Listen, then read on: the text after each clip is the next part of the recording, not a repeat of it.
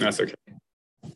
Welcome to the Republican Professor. This morning we have Dr.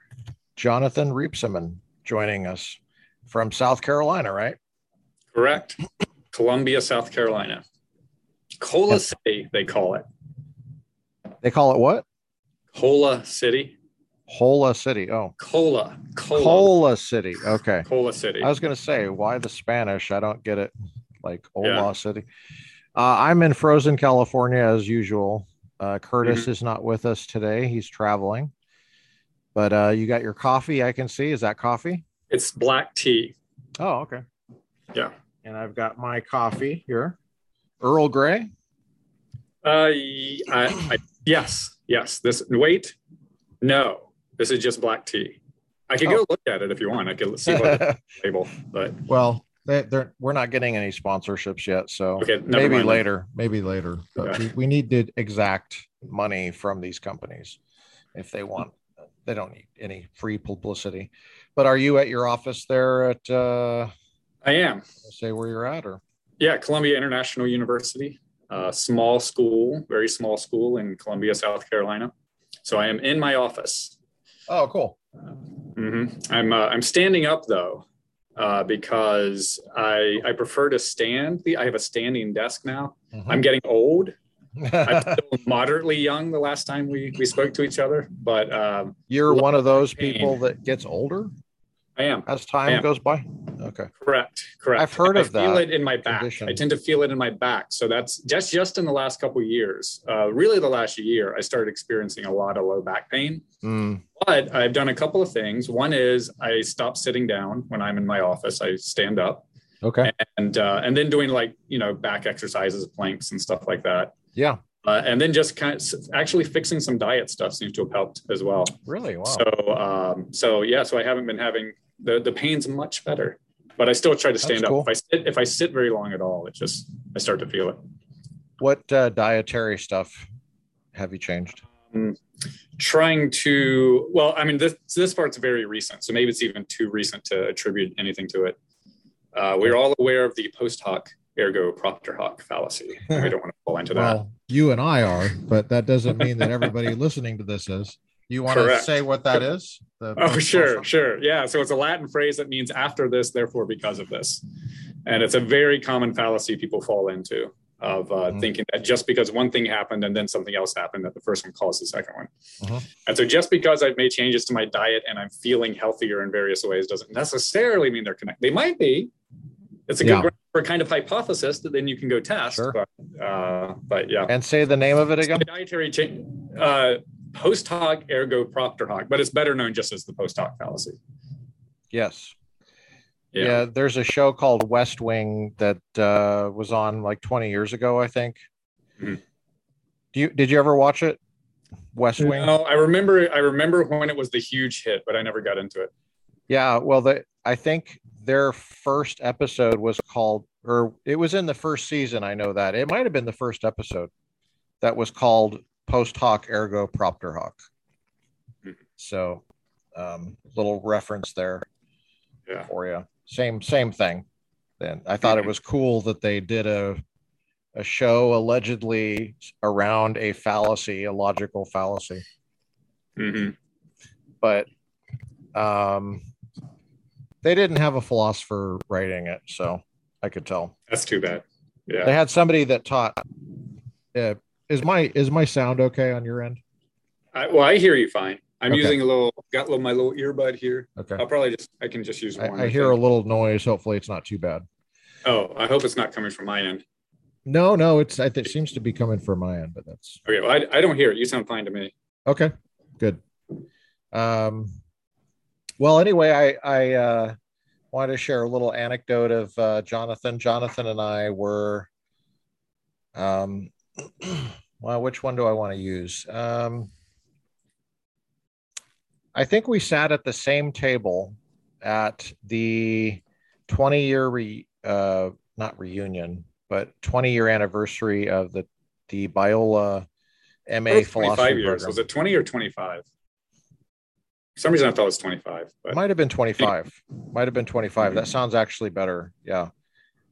uh, 2012, I believe it was May or April, something like that. And uh, I think Rob Koons was at our table, and Daniel Bonevac, and Mhm. Gary Gary Osmondson, I think, was there sitting there. Yeah, I think you're right. Yeah. So, well, um, Alex Plato, was he sitting at the same table? probably, probably. Yeah. Sounds like something he would do. Yeah. Uh, so, Jonathan, I've known since our days at Biola. We had a, among other things, an evidentialism seminar uh, toward the end of my time there, and that was great fun. Jonathan went on to. Did you go straight into a PhD program after that? After Talbot, I took a year off. Oh, okay. Um, What did you do for a I year? I went to Scott. It's now called Scott Christian University. At the time, it was Scott Theological College in Kenya. Oh, uh, wow. I taught there for one term just to, I had the opportunity and I decided, let me, it's a chance to try out this professor thing and see if I really want to start the whole PhD route. And it was a Wow. confirming experience. So that, that was helpful. I also worked at a, I worked in Orange County um, at a home for troubled boys. Uh, a, uh, well, it's, um, it was one of these group homes for boys who had kind of flunked out of the foster system. Wow. So I worked there for almost a year, maybe about 10 months. And then I, I left there to go take, do the teaching in, in Africa. How long were you in Africa? for just one term. So they were, they were on the quarter system. So I was there for about three months. Yeah. Okay. Yeah, so not very long, but it was my first full time classroom teaching experience since it was it was just two classes, but since it's a quarter system, that's that's full time. Yeah. So are they on the Oxford system, like the Hilary Michaelmas term, or is that what they call it down there? Or They didn't use that term; they just said quarter system. okay. That's all they called it. Yeah. Hmm. And they were having the debate over whether they should stick with that or go to semesters. I, I don't know how that turned out, but that was that was going on. Yeah, you really felt the British culture down there from the colonial era. Yeah. Like everybody, Sure. great coffee there. They had coffee plantations, but nobody drank. But everybody drank tea. Nobody drank coffee. Oh, that's sad. yeah. that's funny, actually. Is that where you got into tea? Was it in Africa? Um, well, I'm actually more. In, I'm still more into coffee. It's just when I for my afternoon. If I if I have caffeine in the afternoon, which I usually don't, I I take it in the form of tea because it's a little a little less intense. Mhm. And there's there's what a- antioxidants or something. I mean, black Yeah. tea is supposed to be. Oh yeah. Oh yeah. something. Absolutely. I've I've heard that. I've heard it's great for you. I've heard that about coffee as well, though. So Yeah. Um, now you you went to uh, I believe you went to St. Louis University for your PhD in philosophy. Um, and I think you went the same time as like a bunch of other people, like Yeah. Tedla and um, Mhm. and Alex and uh, And then there were some Aaron- Alex's Aaron, maybe? friends. mhm, Yes, Aaron. Yeah, Aaron. Aaron was Clark. Time. mhm. Charity Anderson. Do you remember her? Oh yeah, yeah, yeah. Charity, yeah. So she went. There, she actually she arrived. I think the year before. Oh yes, I remember her she actually well. finished it. Yeah, she just finished. She finished in just five years. So she's always she's always so delightful to talk to. Yeah. got a bright, beaming smile and very kind person. yes, yes. very bright. Yeah. Yeah. Um, so now, um, what drew you to St. Louis? Was it epistemology that you wanted to do? It, yes, it was, and they were also pretty strong in philosophy of religion. So they were. Okay. um, Stump. uh, who was there that in philosophy of religion? uh, Eleonore Stump's one of the big names. Mhm. Um, and uh, John Greco, even though he did epistemology, he was the one that I went to work with in epistemology, but he would Yes. write on religious epistemology as well. Um, let me see. Well- there's Jonathan Jacobs, who he was kind of a, a you know younger, getting started professor then, but he's he's going on to write stuff in philosophy of religion and uh, um, uh, let's see. I'm trying to. Oh, um, Susan Brower Toland, also philosophy of religion and medieval philosophy more some of these people are more like Eleonore Stump and Susan Brower Toland are more medieval specialists, but yeah.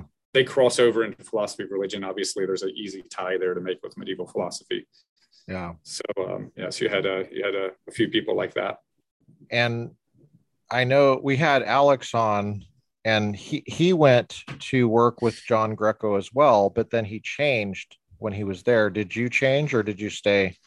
No, I With your- stayed. I stuck with him. I, I, uh, he and I got along very well. I appreciated his his style of, you know, um, directing a dissertation. Uh, Okay. and um, and I Alex I, I watched the interview with Alex all what was it almost four hours? It was at least three hours. It was, It was three hours. Yeah. three hours. Yeah, I know because Uh, I, so- I always listen to them again, so I describe it well. Yeah. And just so I never have to do it again, like I go, Uh-huh. okay, I, I now I know there was no issues with that. There's no problems with that. There's Yeah, it's, yeah. it's great. It's great.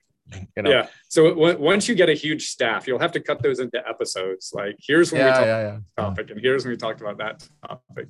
People But, keep um, telling me to do that, but I don't have the energy for that, and I don't have Right. the I don't know the technology very well, so I'm a technological idiot. Well, I'm there with you. Yeah. Uh, So yeah, I w- I don't know how to do that. Uh, so the uh, let's see. Were we just so you did epistemology. So you stayed with Greco, right? Yes, I stayed with Greco. So I know that, yeah, Al, so Alex said that he kind of didn't really appreciate as much the way it was done once he got into it. Um, and he- Yeah. and other other questions weren't interested, but I still Mhm. I still stayed interested in it, and um, and I did appreciate the way it was done. So I so I stuck with it and finished out my dissertation in the in the same vein. You uh, you mentioned you appreciated the way that John Greco does his dissertation advising. What can you say a little bit more about that? What? Yeah, I at least for my personality, he struck a really good balance between providing direction and giving freedom. That's the main thing that I Oh, that's cool. So uh, there are some dissertation directors that are very sort of strong-handed in how they Mhm. might direct a dissertation, Yeah. and there are others who are just, you know, you know, all right, you're almost on your own. And I think he, at least for my personality. Good he did, did a really good job of providing me direction when I needed it, but also saying like, hey, you know, if you don't want to take it the direction I think you should, then explore your direction. Or, you know, so uh, so I really appreciated that about him. So I'm looking behind you at your volumes, and I see some Oh. familiar ones. Yeah. I see Allan Bloom's Plato. I Yeah, see. yeah. I see. Uh, is that the Republic? Probably Uh, yes. the white v- the- volume. Right. This is the the uh, Hackett edition. I get I bought a lot of the Hackett stuff because they're cheap, but they're pretty good too. And then I see uh, Col- Copleston's History of Philosophy up there on the top. Yeah. That's, I think, the only stuff I can make out. I think maybe Well, I this can- is that you would have recognized the old edition of it. That is the Philosophical Foundations book from Moreland and Craig, but that's the the updated Oh, edition of it. okay. Yeah, I didn't recognize that one. Uh, Cool. And this is well, this is uh, Eleonore Stump and uh, Dave and um, Brian Davies, the Oxford Handbook of Aquinas. Oh, I don't have So that. she was, of course, she was one of my professors, and she was on my dissertation committee. Oh, cool. So she's really an Aquinas specialist. That's her big Yeah. thing. She brings Awesome. Aquinas into contemporary conversations. That's So awesome. that's, that's what that is. Uh, is, is that See, now I've got to unplug. what's that? What's that one that uh, the the the orange one is that? I guess I guess I didn't have to put it back. Hmm, that looked like a. Okay, so we, we don't have to go through your entire library, but um, Right. I've got, I've got more stuff over that way. So oh yes, there you go. Yeah. Now, okay, so you did your PhD dissertation on epistemology, and for Correct. people who just started listening to this, maybe uh, they didn't hear the other episodes where we define epistemology every single time we use the term. So we'll, we'll just continue that tradition. That way, people can start anywhere, and they don't have to feel like they're they need to listen Sure. to seven hours before they get the def- definition of epistemology. But right. Yeah. So how would you define it? just- yeah, simple way is just the theory of knowledge or an attempt to explain knowledge and related and related concepts such And as justification, um, rationality, even even terms that are uh, that are sometimes considered part of the definition, even though that's always disputed. But like belief, what does it mean to believe something? Mhm. um, uh, those so any kind of term that tends to come up when you start talking about knowledge that term also becomes part of what you explore and examine when you do epistemology but the key idea is uh, theory of knowledge It, knowledge is important. We like knowledge. Um, yes some people do yes How, how do we get how do we get knowledge? What's it mean to know something? Do you have a rough and ready definition of that that you've come to? yeah so well i mean there's there's different definitions i could give and of course you and i were in an evidentialism seminar and so we we would have heard it defined a certain way my professor uh, john greco um, he he's not an evidentialist he's uh, what he would use the term virtue reliabilist and that's kind of the framework with which i i did in my dissertation, I adopted that framework in order to explore certain questions, even though I think that you you didn't have to do that in order to. Uh, um, it, it's uh, it, it, was just like let's adopt a framework in order to explain these concepts. Um, but it, you know there would be other ways of explaining it. Anyway, uh, you're gonna you know you're gonna have to keep like pulling me back on track because I tend to go way off. That's fine. That's what I'm here for. But yeah, so you said define knowledge. So um, one really simple definition that I think almost everybody can agree with, but then they'll almost always say, well, but it's not enough. We need to know more. Is from Linda Zagzebski, who is a so uh, just so your mm-hmm. listeners know she's a, a, catholic philosopher who's been very influential in both um, moral i would say moral theory maybe a little more recently but uh, epistemology was one of her big areas especially virtue epistemology uh, and so she she says that knowledge most simply is just cognitive contact with reality so it's when the way you think about things matches gotcha. the way things are cognitive but then contact comes reality. in Right. But then all the work comes in when you say, okay, but what what do we mean by contact? Yeah. And cognitive and maybe reality. And you can see this now we maybe we should describe a little bit of what people might be experiencing here is it seems like you take one word and then you say, okay, epistemology is a study of knowledge. Okay, well, what's knowledge? Oh, it's an it's uh yeah. according to Zagzebski, it's this lady who taught at Loyola Marymount for a long time, by the way, where I taught for a long time. We, although we didn't overlap, but she was like a legend there. Mm-hmm. Um, Zagzebski says that um, knowledge is contact with cognitive contact with reality, and you're saying that's pretty good, right? Is that what you're yeah, saying? I'm saying that's good enough, probably good enough to get started, and then you're okay. going. But then when you get to more precise definitions, it's going to be trying to trying to hash out okay well what does that mean to have cognitive contact with reality yeah and then yeah. the normative conditions like are there are there norms about how you are to go about getting into cognitive contact with reality so mm-hmm. that you know you have to do it this way in yeah. order to really count as knowledge and so forth one thing that might be a little bit odd for people that are not phil nerds like us or like i should say like you uh, I, I, guess I, I do count as that. I mean, if yeah, I can follow, if if I can follow what you're saying, I'm probably a Phil nerd too. Uh-huh. But uh, I did teach it for 15 years, so I guess that counts. Um, yeah. But yeah. but um, Phil, the the philosophical method is called is the analytic method. It's it's the analytic tradition. So there, it's a it's a thing in the history of philosophy that's been quite pronounced most recently, I would say, although it's probably there some some in some way throughout the history of philosophy. But most recently, there's a thing called the analytic tradition, Anglo analytic tradition, and I think uh, wouldn't you say that you're in that tradition? You're squarely in that tradition. Pretty squarely in that tradition. Yes, mm-hmm. I'm not. I'm not. I try not to be snobbish about those who are not. Okay. Um, uh, and I and I do appreciate that there are there are weaknesses and shortcomings in that tradition. What would you um, say the strengths are of that analytic? Uh, the strengths are like the emphasis on being really clear and precise in what yes. the words that you use. I like that too. Some people get really uh, frustrated though if you keep defining terms. They can't right. keep up with it, and then they're like they get tired. Their mind gets tired. Right. Yes. And, and then that then that's why that, they don't like it is because their mind gets tired. Right, right. But then the irony is also that as you define terms, sometimes you realize that just a common word isn't really going to cut it anymore because you've got to be more precise than common language is. Yeah. And then you start introducing all your terms of art.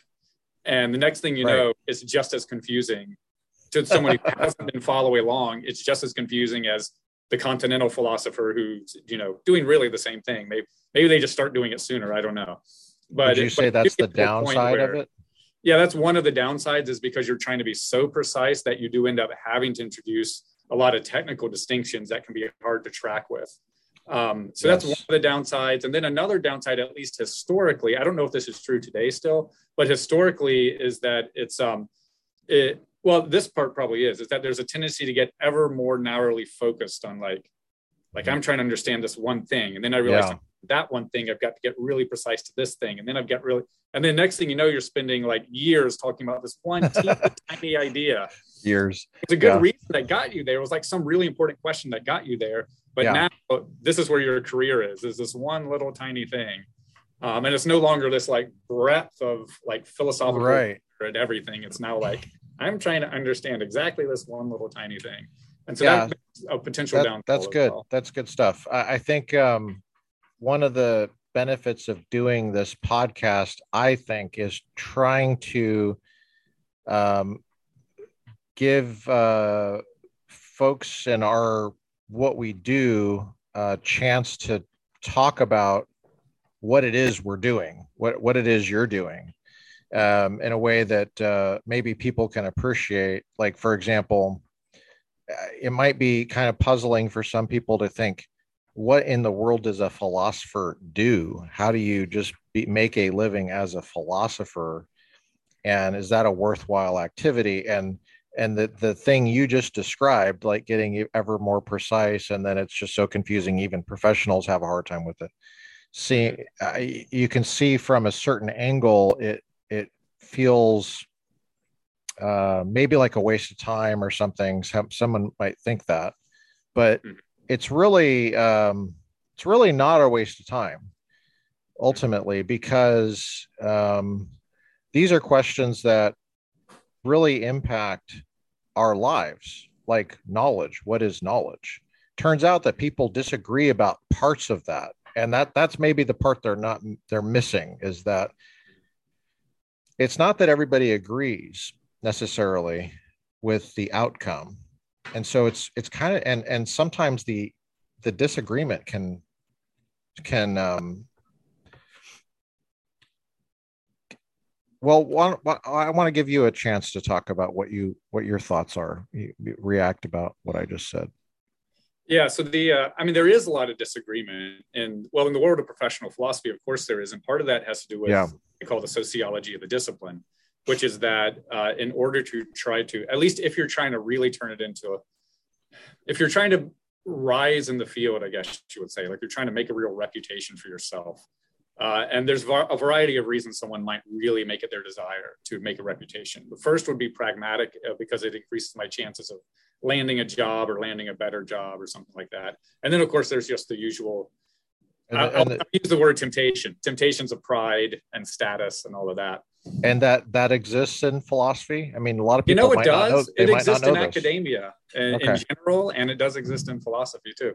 what um, how does that what does that look like uh, So it so it can look like uh, well. So this is how it relates to the disagreement. Is there's a motive to disagree, because it is by showing somebody else to be wrong. Well, that's one one path you could take. yeah that's that's a really important thing you just said Is yeah, identify identify, and it's often put as you, you'll try to figure out like what the going opinion is or what the, yeah okay. the received tradition is, and then show how you can show that that's wrong. okay. Yeah that's huge. And so that's the way you get advancement and notoriety and is it more money? Do you get more money? Well, I don't know about that. More- So- conference present presentation opportunities, maybe. but those Uh, are maybe those are funded. those are given for But yeah, free, but you could get you could get um you what, I mean what motivates the philosopher is what we're trying to get at. It's not yeah, money? so it- right. So it's not entirely money. In fact, I would Okay. say that it's not in fact I yeah, I would say it's not it's definitely not entirely money. There's some there might be some money in there if you want to get like I want the better paying job, but it's still a job in philosophy. yeah So there is a there's a limit to how high that how much upper limit what do you think Right. the So upper it's- limit it's is More, oh shoot, I don't know. is it no clue. what what do you think the highest paid philosopher gets you think you mean? I, I assume that you mean uh, not Just- including ju- book royalties, yeah right right right? Uh, um, my this is to, this is a totally it's worthless. It's utterly worthless because it's a guess. I would bet not over three hundred thousand. well that's that's higher than i thought i was going to say 150 Well, I, well, I, what I'm thinking is if it's Okay. somebody who is really eminent at a very wealthy private institution. yeah okay like maybe they could get up toward that that level.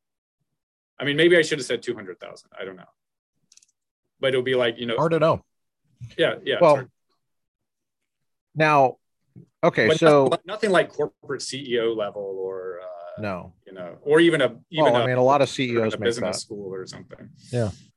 You could be a ceo and run your own business and be making a lot less than that Absolutely right. So, a lot of people are not even making Major, major. No, I thought all CEOs were were filthy rich and evil. yeah yeah and we'll have links to amazon you know on this description here. Well, okay, so um, you studied epistemology. You were very concerned about getting knowledge right. Um, what aspect of epistemology did you find to be the most interesting? Are you are you still an evidentialist or were you? I guess i should ask you or were you uh, i will well when it comes to a lot of that like here's one of my weaknesses i don't know well, i don't know if it's weakness. I would just say one of the characteristics my characteristics is i'm well i'm kind of skeptical which is probably why i got into epistemology in the first place. Uh, but it also means that what do you I'm, mean by skeptical? Um, so by skeptical i mean uh, a little bit on the doubtful side toward a lot of ideas and theories and so forth. Okay. I tend to I tend to immediately look for okay, what might not not be right about it. That's your first foot forward, typically. Often it is. Yes. If someone puts forward a theory, puts forward an explanation, I'll start thinking about counterexamples or something mm-hmm. like that. That's okay. that's what I do pretty typically. Which in marriage can not not always be a good thing. uh, so you have you have to learn to temper that in personal relationships. Oh yeah. Uh, but it does mean that I. But also, I tend to be I tend to be uh, fairly easily impressed with what a theory gets right. So I'm the, I'm the kind of person who'll be there saying like, well, I'll think about well, here's the strengths. It does this and this and this well, but I'm not so sure about this and this. And then I'll be kind of like that toward a lot of different theories. So that's why I say with my and if in my dissertation, I I, uh, I, I said this you know blatantly is um, I'm adopting a sort of this virtue reliabilist framework. Yeah, uh, you, you mentioned that that's really a technical term, virtue reliabilist. Right. So let me yeah yeah. So it's a certain view in the it's a non-evidentialist view in the in epistemology. So the evidentialist view would say something, and this is like this is way too rough, but a general idea would be okay. if we go back to what knowledge is, is that you know something if you I'll, I'll, just put in terms of a, something that needs to be true, even if other stuff might need to be true as well. So what we call necessary conditions rather than sufficient. So, uh, so an evidentialist might say, well, knowledge requires having good evidence for your whatever it is that you know. Like if you're going to claim to know it, then you need to have evidence. That's and what an evidentialist would say. Correct. And then, uh, so the question was, are you that? Are you one of those? Yeah. Guys? So, so, okay. And so that's where I'd say it depends on what maybe what you mean by evidence. Um, right. So the okay. reliabilist says it's not so much about needing to have evidence, it's that the belief is true because it was formed in a reliable way. Now that's just reliabilism. And then the virtue reliabilists say, and the right way means through your own intellectual abilities and virtues. Um, that you formed the belief in, the, in what you might say was an intellectually virtuous kind of way, as right. opposed to an intellectually vicious kind right. of way where and virtue is often treated, at least in in the virtue reliabilist camp, virtues and abilities, those terms are used almost interchangeably. So an intellectual ability, like I have the ability to see like my computer screen right now. And so I believe I'm having a conversation with Lucas Mather over the internet. Uh, okay, and I good, that, good. and what's what's for what what else I believe is that you're in California. So I believe I'm having a conversation with you because of what I see on the screen but I believe that you're in California because you told me you were. And you, tr- um, and you trust me. And I trust you. I believed you because I, I, I trust you when you say that. I trust that that's true. It's not because I see the Golden Gate in the background. You're right, right. Because right. I know that's a lie. That's a, that's a dirty lie. all movies are lies. Every time we watch, you know, Netflix or yeah. Amazon, we go to AMC. I'm like, I'm paying you to lie for to lies. me, and I'm right. just pretending that where it's a it's a pretend time. And yeah. i give money to act like i believe what's going on here you know so yeah. it's that's they don't really know each other. They're not really married. They you know that's not really their kids. That's not they don't really mm-hmm. live there. That's not really their dog.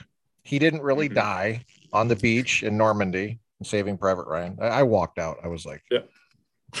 This is a lot well, you know, there have. I mean, I know you know this, but there have been people who really thought, who really believe that and thought that way. That when um, I'm when I'm teaching, yeah, when I when I'm teaching, never making up, yeah.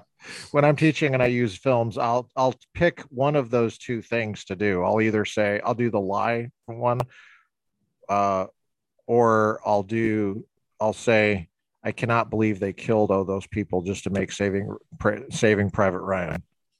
It, but it's worth it if you think about it, because we need to know about World War II. We need that story, and it's we're wor- not going to. It's worth it to it. kill all those people. I can't believe they signed up for it. To be honest with. Well, um, okay, so go back to so uh, virtue reliabilitist. We we we get off track, but we always come back. So yes, yeah. Now, uh, I would say, since the, according to the emails I'm getting from Pod Status, that this they say this is ranking well in government, specifically in government. So people are the kind of people that are listening to this apparently are people that don't have a philosophical background necessarily, but they're interested in how the connection, even a little bit of a connection, is. So um, I know we tend to, I think the tendency for some of the specialists I've had on is they might be thinking of their colleagues if they the, the colleague heard yeah. them miss uh, miss uh, I almost said misgender, but mis uh, define something or something. Mm-hmm. That's that might happen. It might be a little bit sloppy, but that's okay because we're okay, really so so I will to, think I'll try to think about your listeners. Yeah, so, we're trying to and I'm not going to worry about being too precise. Don't okay. be too yeah, try to if you're going to err a little bit, that's okay. Fine. Okay. We you could go back and fix it later, it's fine. But um but uh I hereby disavow capturing, everything I will say from this point forward. yeah, just capturing uh that's good. That's good. Uh capturing the the curiosity. So I guess it, I think it's a curious general audience, somebody that maybe uh, did an undergraduate in a different discipline, but was always curious about philosophy, or yeah. somebody that maybe didn't finish college but is extremely bright and has a long attention span, and maybe will go back and listen to stuff. So, evidentialism is the claim that evidence is a, essential part of knowledge. Mm-hmm um, or a necessary condition of knowledge. And that seems pretty common sense to say, yeah, you need evidence for what you believe for you to know it. Hmm. Uh, there's some people that disagree with uh, looking at it that way. They there's some technical things in here like internalism versus externalism. I don't know if you wanted right. to mention what that is. Seemed like you were assuming yeah that, so you want to take that really so quick i guess we could, we could just throw that in very quickly but that yeah. that uh, okay. we don't want to get into the weeds too much there but the evidentialist is typically an internalist meaning the conditions that make the difference between this is probably worth saying so you might say that there, most agree that there is a difference between knowing something and simply believing something that happens to be true right? So the example I like to give is if I were to flip a coin and not show you what it was, uh, and I say, well, heads or tails, you might just guess, but there might be some people who are convinced that they are excellent guessers at this. And they're yeah. like, yeah, I always right. That's good. They're just like way overconfident. That's a good. And so they and so they'll be like, oh heads. I know it's heads. now it might be heads. But suppose I, you know, I'm looking at it and I can see what it is. And this and you've got this person, she's like, yeah, I know it's heads. And it might be heads, but I wouldn't think that they know it's heads if I haven't shown it to them yet. I might yeah. say, you're just overconfident. Like you're guessing, and maybe you guessed right, but so it's true and you believe it's true, but do you know it? Nah. And that's where the issue comes in, where we say, well, the epistemic condition, like there's something, and this is where we'll talk about the specifically epistemic condition. So truth is not the epistemic condition.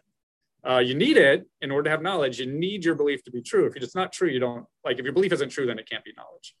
Um, and if you don't believe it, it's not knowledge. Like if you if you're just like, yeah, I have no clue, but this. So two necessary conditions of knowing. Right. So it's, it's got to be true. The proposition. You have to believe it, and you have to believe the proposition.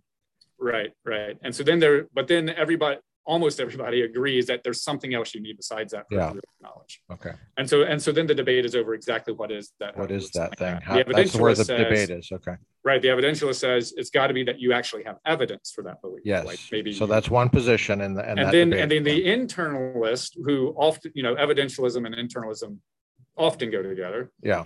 Uh, they they would it would say you have to have internal access to to the evidence, right? So it can't be that well. There's evidence out there, but if I don't you know if i don't have internal awareness and internal doesn't mean like you look inside my stomach and you find it. It's internal in the sense of my mind right? Yeah.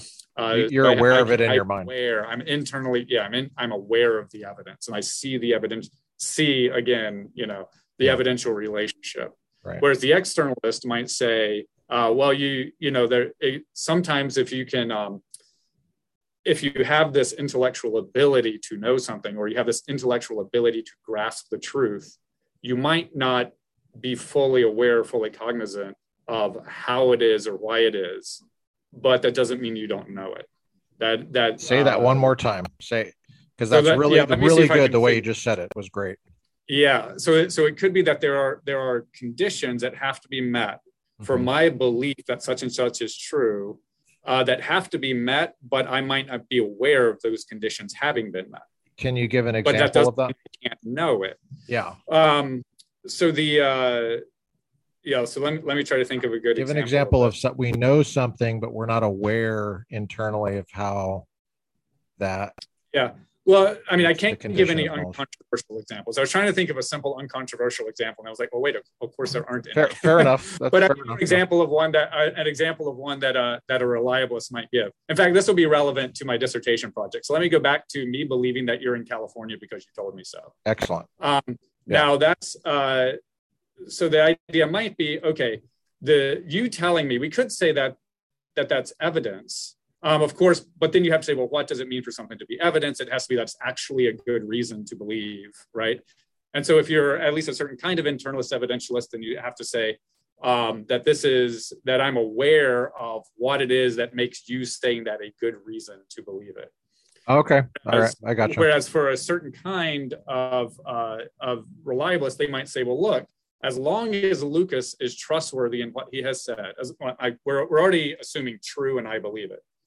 We add to that that I trust you and that you are trustworthy. Well, you're I might not have direct access to your trustworthiness. right Like I can't just see your trustworthiness. you see my facial expressions and maybe you make or Right, you know then- i see there's some kind of maybe like pre-historical Yeah, dna but, but um, crap maybe I don't even on. have to be thinking about Yeah. all that. Like I don't, I like uh, you know. So maybe, and again, it's a controversial example, but maybe I can know Sure. just because I trust you and you're trustworthy. But notice the and you're trustworthy is something going on outside of my mind. Um, I might not even really be aware of it. right um, right right right So that would be the rough idea. So hopefully So that's at least what- good enough. what is it? idea. do you believe i'm in california I do believe you're in California. okay and you what's your And you evidence start- for that so I do have evidence, but all of my almost all my evidence is similar. It, it all has to do with things that you said and done and presented online.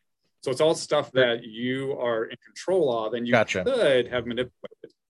yes okay Um, so uh, uh, and then does does it have anything to do with the type of statement too because it's kind of a low you're not really relying on it if i'm if i wouldn't have any reason to lie about it i don't gain anything does that is Right. that relevant? well, so far as I know, I mean, there, you know, but we could always tell ourselves stories, right? In which, like, maybe Mhm. there's this possibility that I can't rule out that Lucas has something to gain from pretending he's in California when he's not. okay Um, you know, like you could make up a story like that. Now, Sure, of sure. course, just using the possibility doesn't make it likely. And so I have no reason to believe that story. right But if I was like a Cartesian, so Rene Descartes, who said that uh, his his method of he said it's only knowledge if you have absolute certainty. And for him, the way you figure out if it's if you have absolute certainty is you do everything you possibly can to doubt. And if you Yeah. succeed in doubting, even Yeah. a remote possibility, if you succeed, then you don't really know it. Yeah So you've got to rule you've got to rule out all possible error. that sounds exhausting um, It does, yeah, and then yeah. how do you do that for every single belief that you have i mean it's just right. Well, you well he you'd have to take classes of beliefs from classes of evidence which is what he did. Yeah. right right. Yeah. Yeah so the so the idea is that um that from the reliabilist perspective maybe we just don't have to do all that exhausting work. Um, now it's not a it's not a rejection of evidence and I, I should have to emphasize that. And it is consistent with a reliabilist position to say yeah in, in many cases perhaps most cases you really do need good evidence. Right. Um, but, but they would also say that at, at the end of the day, you've got to have this is the way a reliabilist might put it. You've got to have knowledge that is not based on evidence in the sense of derived from some kind of an argument where the evidence is like a premise, where you have like you're making an inference from evidence as a premise to the conclusion, and that's your knowledge. And the reason you can't do that is because you would be off on an infinite regress pretty quickly. Because then you ask, well, the evidence itself, do you believe that? If so, then it has to be the conclusion. Right. right. Now now any any decent evidentialist is going to have quick responses to that. So they'll say well there's some kind there's like basic evidence that is not itself something that has to be justified via belief you know. Anyway i don't so this is where we're we're there's a threat to get way off into the into the woods. And there's there's other more interesting stuff that i'd like to talk about um, that i think would be more relevant to your to your um, to your listeners so you mentioned if you don't mind me No, no, kinda- go for it. I'm happy. uh, and you can, if you think there's anything that I need to clarify, you can pull me back okay. the direction we were just talking about. Fair enough. Yeah. One reason, so I'll, I'd like to say a little bit about why I got interested specifically in the epistemology of trust and what what what is now being called social epistemology. Yeah. Uh, that's great.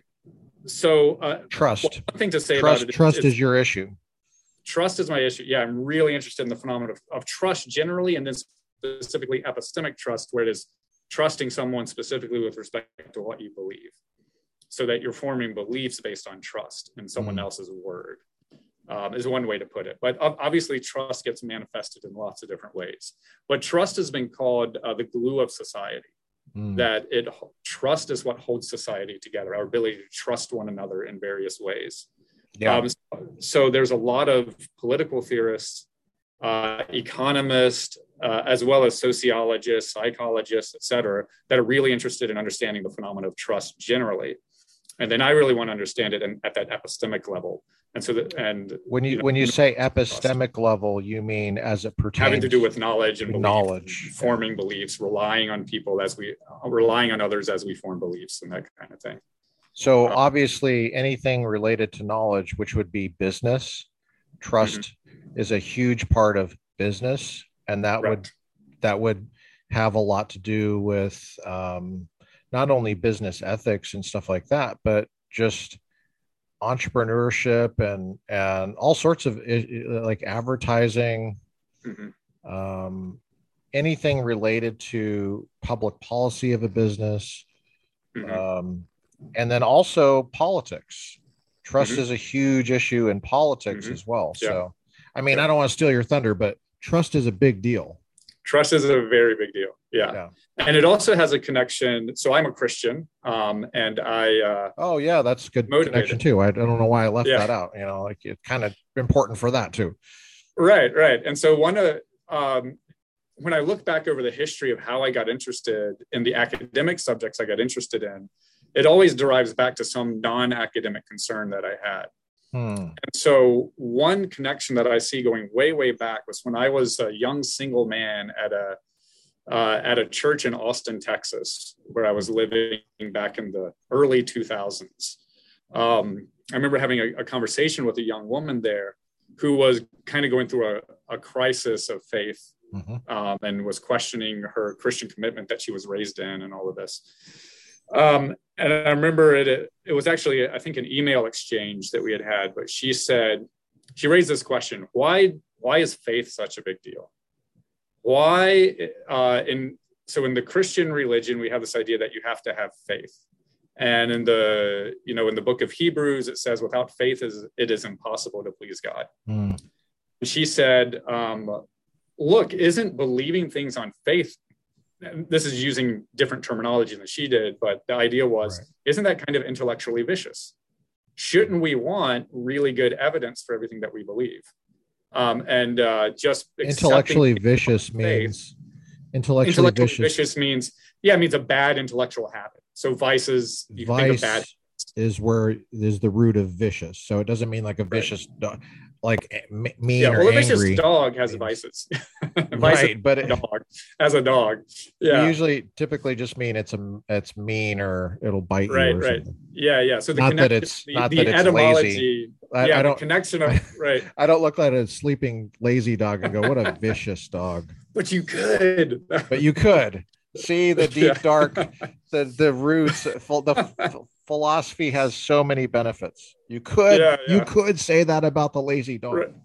Right, right. Yeah. So the so the idea of a vice, it's a, it's a contrary term. Yeah, vicious comes from the idea of, of someone who has vices is a vicious person, and vices come in all kinds of varieties. It's just you can just I think, of philosophers are the only ones. I the philosophers are probably the only ones I hear using the term vicious in the in the proper way, or I guess in the fullest way. I I, I should say that. Right, right, right. The- It's not that it's it, improper. Yeah.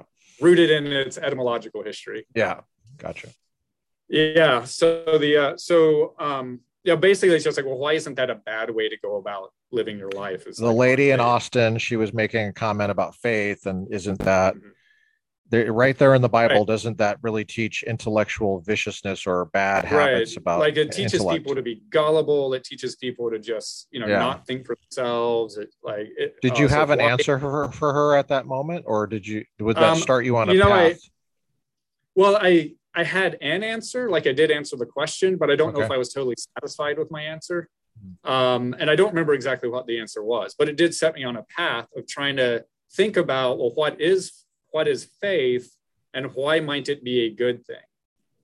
Um, and so uh, so when I got to St. Louis University, one thing that John Greco was starting to work on was called was a topic called the epistemology of testimony. So it's uh, the study of the idea that you can acquire knowledge through testimony. How does that work?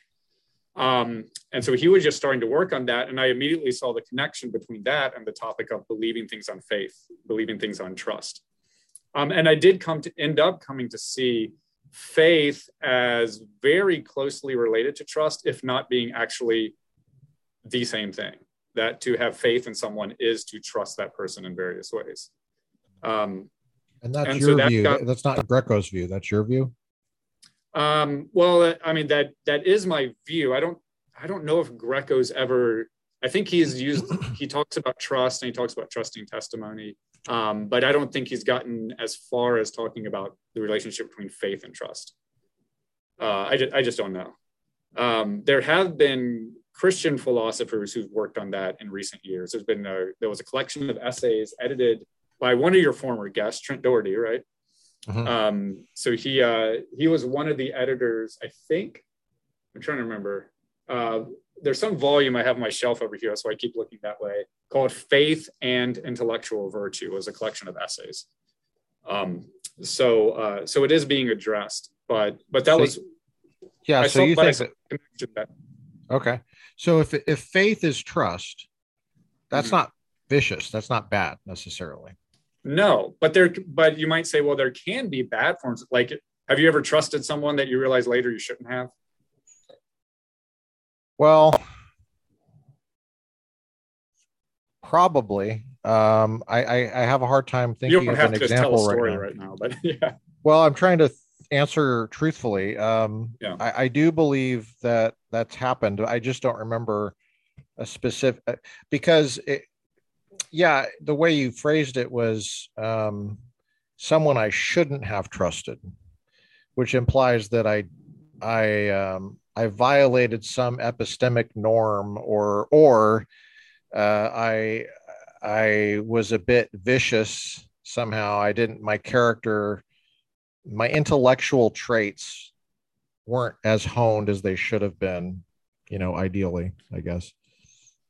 But um, Yeah, yeah, Yeah. I- So often- I, I okay, I'll give you an example. I I was friends, not like really close friends, but I was friends with a pathological liar at one point Mhm, mhm. and uh, this person was a leader in the church and um,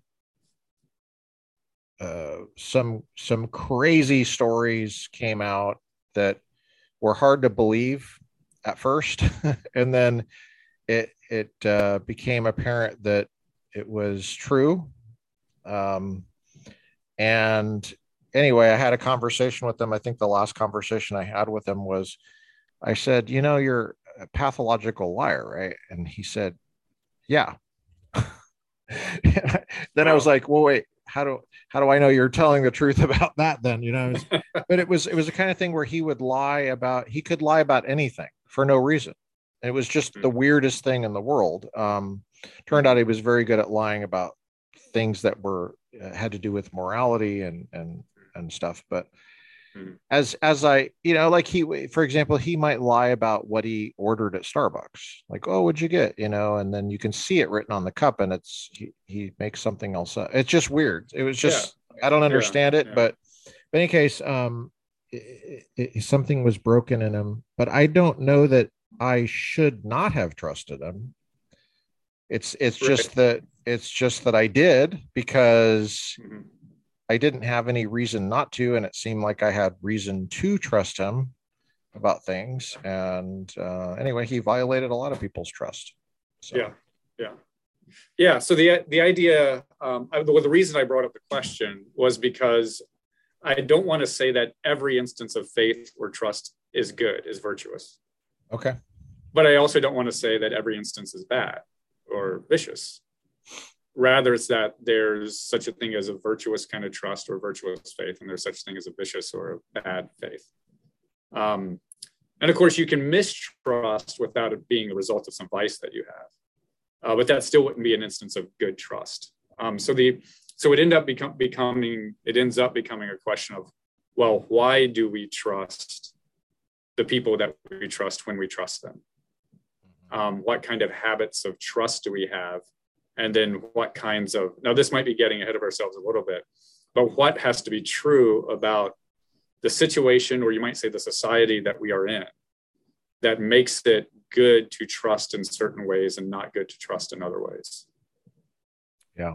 So, uh, so I really got into this idea of social norms as a part of my research. And social norms are the norms. Uh, norms you could think of them as like rules, although they're often implicit. They're often not explicitly stated about right. how we ought to behave and relate to one another. Yes. Um, so there are, uh, as I teach my ethics students here, uh, we could say there's uh, at least three different categories of norms. There's legal norms, which are explicit rules. We could call them policies that govern a community. There are social norms, which are often implicit. We learn them by observing behavior, by being raised in a certain way, yeah. um, about how we ought to behave. Yeah. Uh, and there's moral norms. Right. Now, the, the existence of moral norms as a separate category from both legal and social norms is controversial in our society, but I believe it. Uh, and these are the higher norms. So every the other norms are to be judged by moral norms. And as I said, I'm a Christian, so I believe that moral moral norms uh, are God's norms, God's expectations of us. Um, but I, I, understand not everyone believes that. Not everybody who believes in real moral norms um, believes in believes in that. But uh, there, but the, the idea there's at least this category that even if you don't believe they're real, you can understand the category of these kind of norms that stand above and govern so both social norms and legal norms. And there can be overlap between these. Like if we had a venn diagram it would be like the overlapping circles and we'd have a whole conversation about you know right. I, as i ask students give me an example of one that's just here but not there or just or in the overlap between these two. That's good. That's, that's good. it's a fun conversation to have.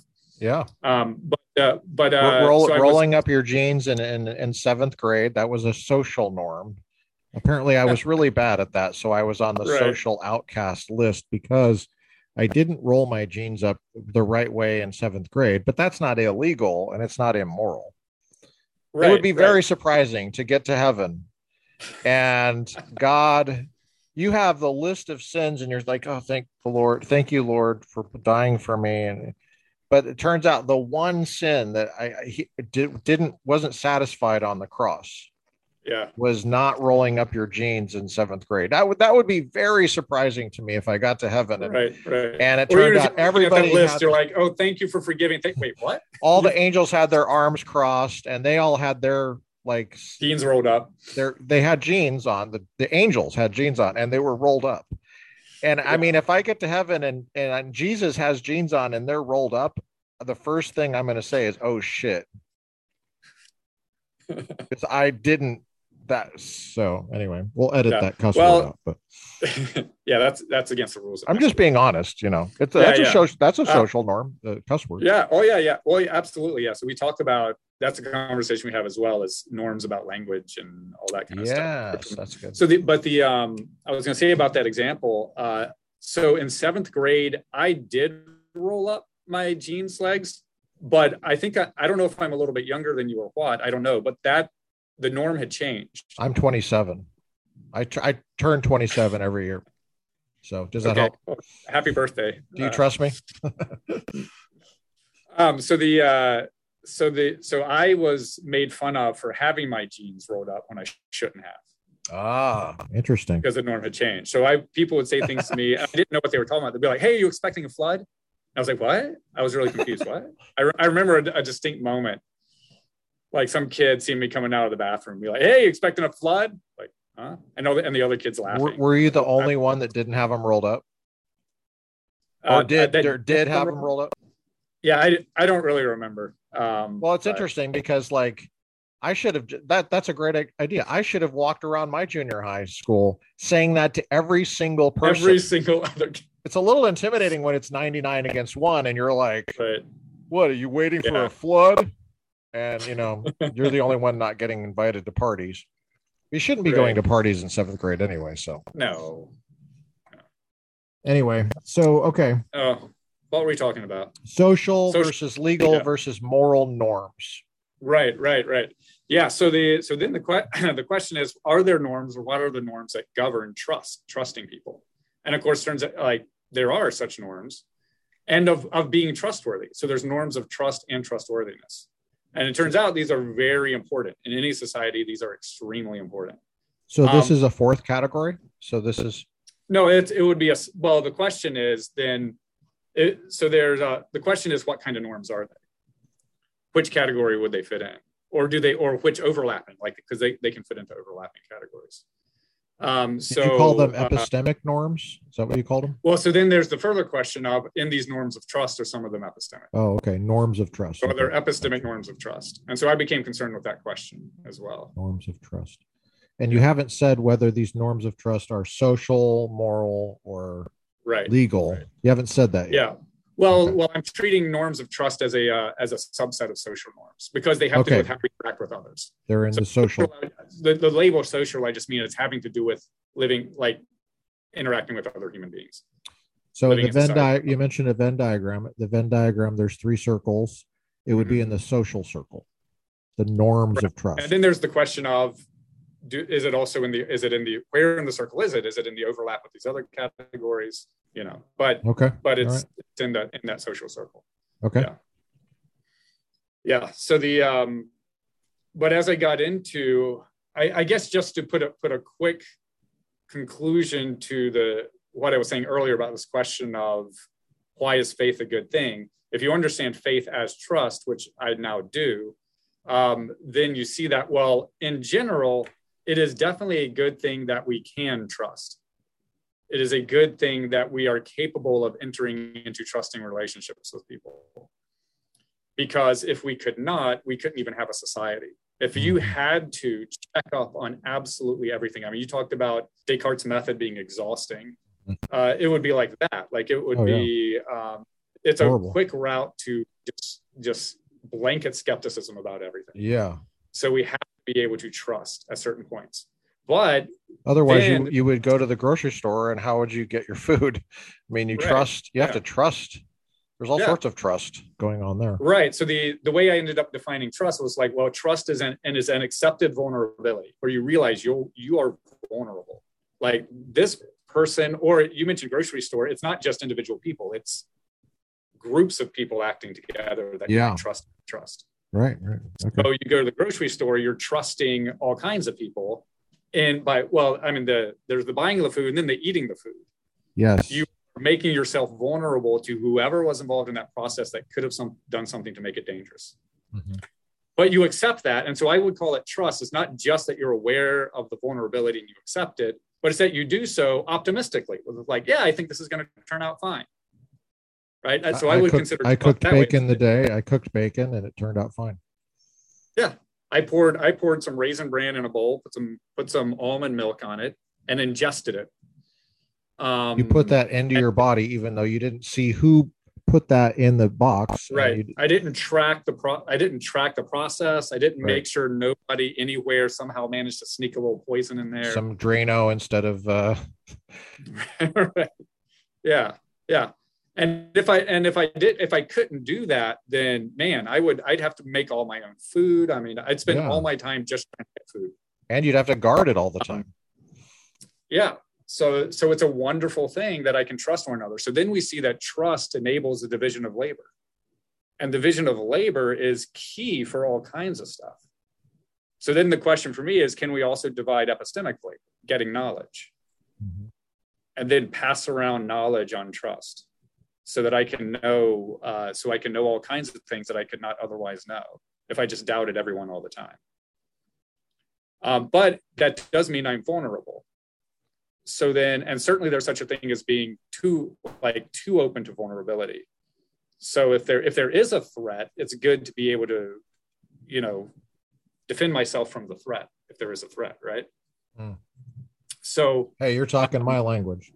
Yeah, that's right. So the so uh, so you want to be able to know where threats are and defend yourself from them, but you can't see everything as a threat all the time. Um, Sounds right. And you also you want to live in a society where there, are corresponding for the norms of trust, there are corresponding norms of trustworthiness. And many people will say, probably rightly so, that the norms of trustworthiness are the more important ones. Hmm. Uh, because trusting is going to really not serve you well if you're in a society that doesn't have ad- adequate or might say corresponding norms of trustworthiness. So, um, mm-hmm. so the fact that we can rely on others to be trustworthy when we trust them is really important. But they're only going to be trustworthy if if they themselves are, we might say, responsive to norms of trustworthiness or have been have been shaped according to norms of trustworthiness. Gotcha. I'm so, track, I'm tracking with this. Yeah. Yeah. And a lot of that, and this, so this is just to make a connection back to the reliabilism. A lot of this is stuff that we don't have immediate access to. Uh, in the sense that, like, I don't have internal access necessarily to all the norms that are governing trust and trustworthiness in my society. And whether I do or not, a young child almost certainly would not. Yeah. reflectively know what the norms are. No. And not reflectively. Like, right. And yet it seems like those norms are setting up the case in which it can be an intellectually good thing for me to trust what someone says, at least in certain categories in certain ways, um, and then proceed to live my life accordingly as if that's true. In other words, believe it. um, yeah. Uh, you know, so so that I mentioned children. So this is where in the literature on this topic, the case of children gets a lot of emphasis. Um, like uh, because that the idea is you don't want to make your demands of what it takes to know so stringent that you end up ruling out you know kids, kids knowing things. Using at kids of knowing things and knowing mm-hmm. things on the basis of testimony of we, we, want kids to be able to know things in our theory. Yes in general. That's you can you can quote me on that. I want kids to be able to know things. Um, that's very so. common sense. A lot of stuff we learn is in childhood. Right. Now what's the benefit of spelling all this out the benefit is so that we come to an awareness of what the norms of trustworthiness are and we reflect on yeah that them. could be a benefit. It can help in diagnosing when things go wrong um, whether that's in society or among individual relationships um, isn't that kind of a point for internalism a little bit? Because uh, it sounds like we want to know be able to reflect on this yeah, yeah, and and and just because you're using the um, some of the, I guess you could say some of the insights of externalism doesn't mean that you want everything to be external.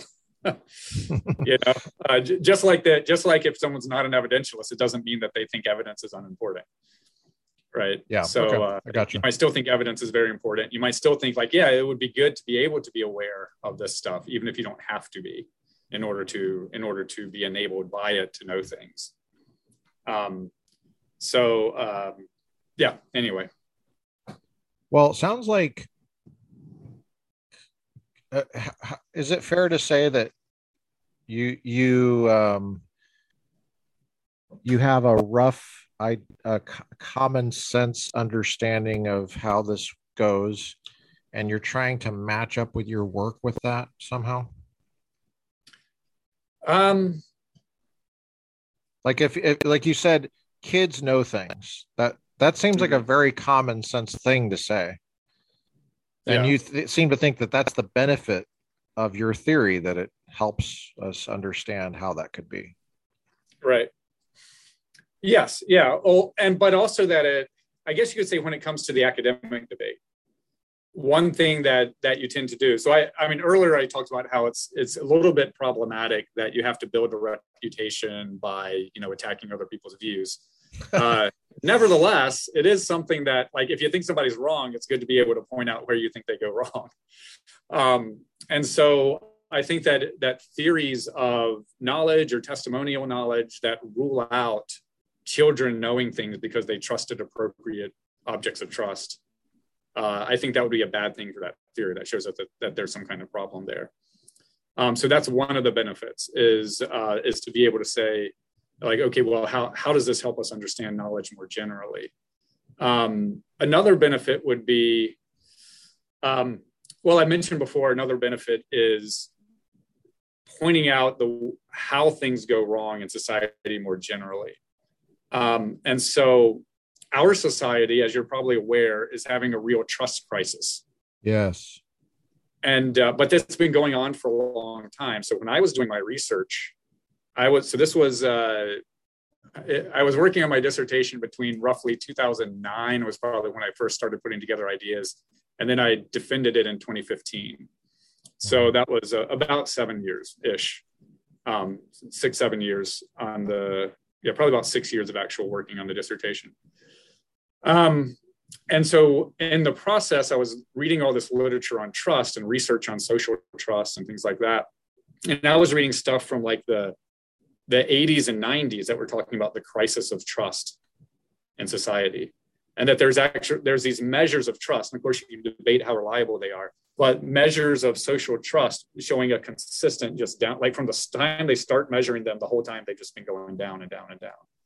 Um, and by social trust here is meant usually trust in the institutions of society, government, business, religion for that matter, like organ, organized religion. Yeah. Uh, just a steady decline of trust. Um, and where this kind of trust is often understood as maybe that maybe this is worth saying at this point. So when I when we talk about trust, I see trust as involving. I already mentioned the optimism, right? Like I'm vulnerable, but I'm optimistic in spite of my vulnerability that I'm still going to get whatever it is yeah. I'm trusting you for.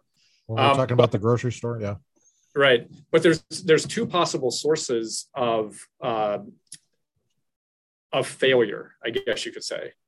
Uh, my trust in you might end up being disappointed because you are just completely incompetent in the matter where I trust you. Like that's a possibility, right? Uh, like you didn't mean to be untrustworthy, you just failed. Like that's a possibility. Yeah. so when you trust someone, you're assuming you're optimistic about their competence.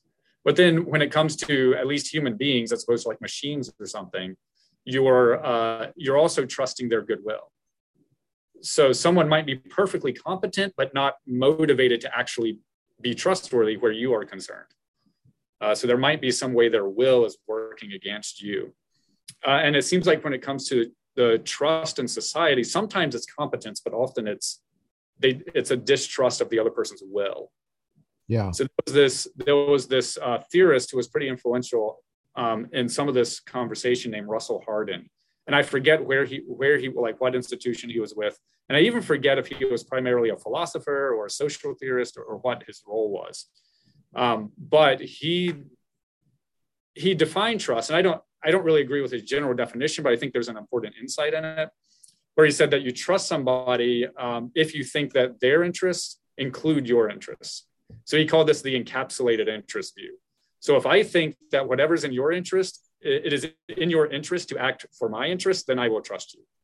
Um, now, I think that there's more to it than that, um, and there's a lot more to be said. But but I think that that point is correct as far as it goes, and it's certainly true that if I think your your interests are contrary to my interest, then I'm going to be less inclined to trust you.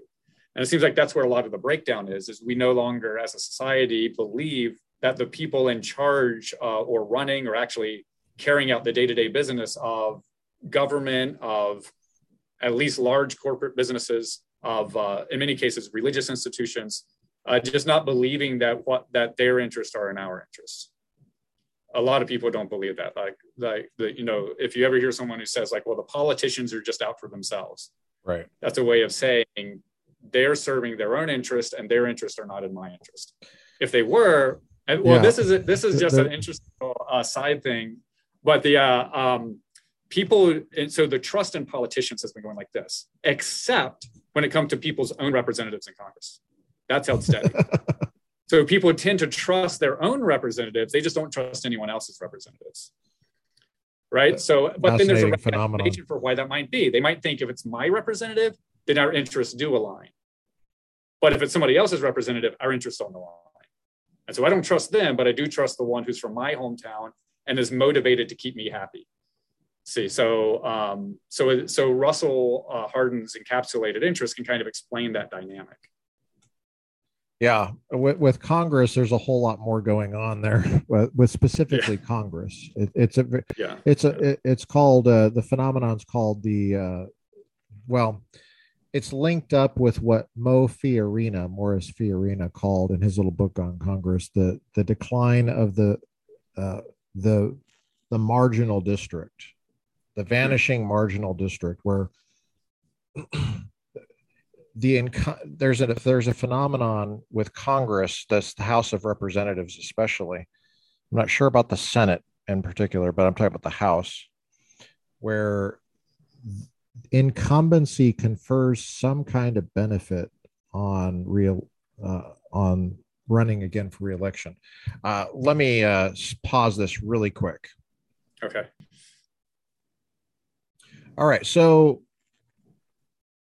we are talking about trust, confidence in people, their competence, and their goodwill. Mm-hmm. Some people cash that out in terms of um, interests uh, aligning.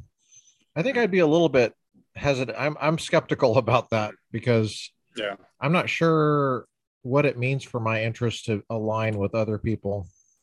Mm-hmm. Um, and it seems like goodwill just means that uh, not necessarily that we have the same interest, but that it means something else. I think, but that's just my first take on it but we're no, barely I, I agree. I, I, think it's. Uh, yeah, I do yeah. think that's in, that's insufficient. I think there's an insight there that can be helpful. Okay. At least in some contexts, but we're barely um, scratching the surface here. I can already tell because right. we were talking yeah. about Congress and we're talking about the vanishing marginal districts. Marginal districts are the ones that you call blue or purple. I'm sorry, they're not blue; they're purple. Oh, the, the, districts okay. tend to to. There's some marginal districts where. Uh-huh. Um, uh, it could go either way, you know.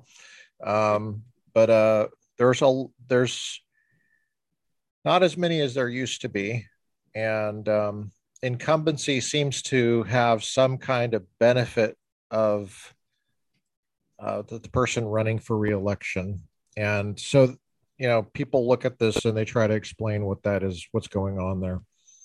Um, but uh, it's a it's a little puzzling to me. I'm not sure if I've figured it all out. Uh, it's it's troubling to me. Put it to be honest with you, it's it's very troubling. Congress is troubling to me. Yeah. Some people want to uh, limit the uh, number of times you can run for reelection, called term limits. I'm not convinced that that's an answer to the problem to me uh, because. So would the idea there be the idea might be that the longer someone's in, the more I mean, just to put it in, in, in terms of like my, my, the stuff I'm talking about, you might say that is yeah. it they think that they become less trustworthy because they become more, you know, rooted in the system or something. And then their, and then their, their motivational structure gets realigned in a different way. That means they're yeah. no longer really working for the good of the people. So their, their interests have all gotten out of whack. And so mm-hmm. something like that. It's pretty, pretty close, I would say. Um, yeah the last thing you said, I think, is close um, about the structure, how the structure. I, I think you can trust congressmen and women to do what's in their interest. I do think that you just have to be aware of what that is. That's you, you can yeah, trust yeah. them, but yeah. what are you what are you trusting you, them to do? right, right. So the way you use that, use the word trust. Sometimes we use it that way, but that's um, that's what some people call predictive trust. Well, all you mean is you can reliably predict that this will happen. Okay. Um, but that's a little, but that's a different kind of trust than it's a good distinction. I'm placing my trust in you. You know what I mean? Yes, absolutely. So, well, I don't yeah. place my trust in my. I've never, I never right. have. I've never right. done that. Right. Um, I look at it as like you're, you should be pr- just predicting, trying to predict what what right. will happen. Well, one thing uh, one thing that I learned in my research is there are some people, some social theorists like economists and others, who that's just what they think trust is, is just the ability to reliably predict what someone will do. And that's what it means to trust someone is to be able to predict their behavior. And so I really thought that was insufficient to catch the full, like the full, the full concept of trust, especially as it's as as it would relate to like having faith in someone or something like that. I don't think that's how the founders looked at just specifically government officials, elected officials, um, because mm-hmm. um, they had a very skeptical view of human nature. They had a biblical mm-hmm. view of human nature, really. I mean, mm-hmm. the Federalist Papers, um, it it comes out in in those. Uh, but yeah, the way they designed government was um, that. Can I ask you a question about that real quick? I realize sure. this is uh, this is me interviewing you now, but I, but I'm curious about this. Um, so because you're you're the expert on the you're the guy who has the uh, the political theory expertise uh, relative to me anyway. Um, so the uh, uh, I'm glad yeah, I have. I'm glad my evil plan to present myself that way has succeeded. yeah, that's right. You've manipulated me into that by uh, by working with a system that it aligns with my interest. Yeah. Does it align with yours though? Um, yeah, yeah. Sorry. Yeah. So, so, you, so you say so. There's this. Uh, so the idea that you just mentioned was that the founders um, uh, had had a biblical view of, of human nature, yep. um, and so the um, well, there, there's a view of human nature that was very common in that sort of Enlightenment era. That um, and and I could see well. Let, let me let me put it this way by by a a, a, sh- a short anecdote. So one thing that I that I find really fascinating to do is find old history books and read the last paragraph or two. Hmm. Because that's wow. where the author of the history book puts in their vision for the future, where they think all this is headed. And so there's this history book that I have that had belonged to, I think, I think it belonged to my grandfather. Um, but he had obviously gotten it from like his father or grandfather. So it was like published in 1904, I think. And it was like a love it, love it. Something, something edition of something. Or it was, I think it was a, a later edition of something originally published in the very late 1800s. Was it scholarly or was it yeah, Well, it was a text. It was like a textbook. I mean, oh, it was cool. authors. It was written to be, um, I assume, like a high school textbook, maybe okay. a university textbook. I don't know. I think it was called Drury's D R U R Y. I think like History of the World or something like that.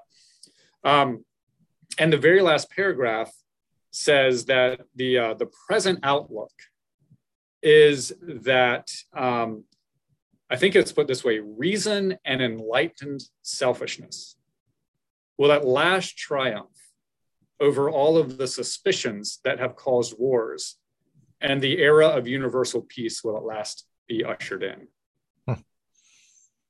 Um, and evidence for this was like the European Parliamentary Union has been meeting. Um, there's an international court now.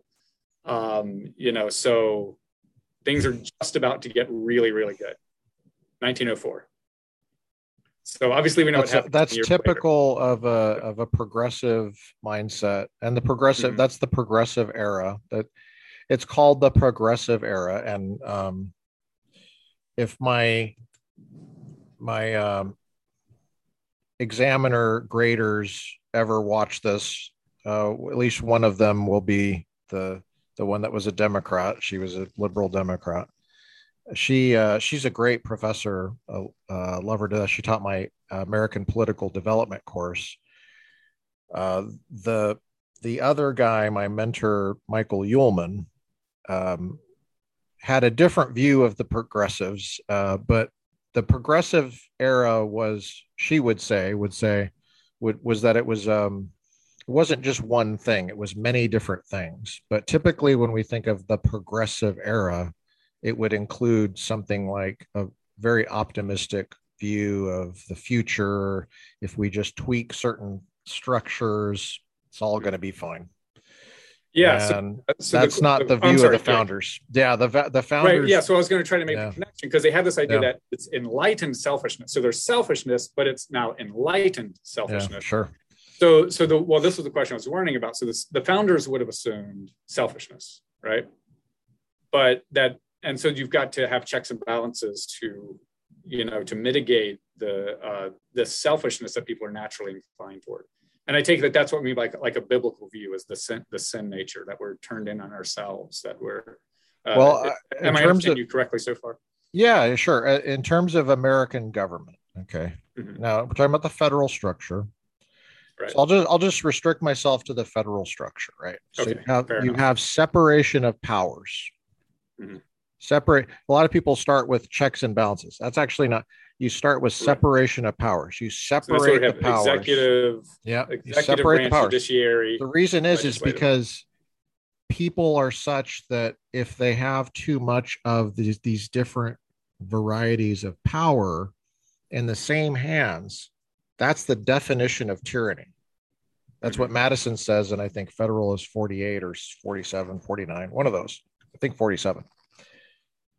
And so that's how he defines tyranny is is the accumulation of all powers legislative judicial and executive in the same hands and and it could be in the same hands whether few or many it didn't matter how many people had that mm-hmm. power and the, the same kinds of power mm-hmm. so that they were very suspicious of accumulated accumulating the different types of power in the same hands now, that doesn't mean that they didn't believe that government should be powerful. A lot of people miss mm-hmm. that too. A lot of people say we should have a small government and a mm-hmm. weak government. That's actually not the founders' view. The founders' view was that that for the right ends and with the right accountability, the government can be very powerful. Like, for example, in waging war. Mm-hmm. There's a perfect example where the executive branch needs to have as much power as it needs to win the war. and you can't say what that is ahead of time. And they had these, they, they didn't all agree. I mean, the, the founders were arguing amongst themselves all the time.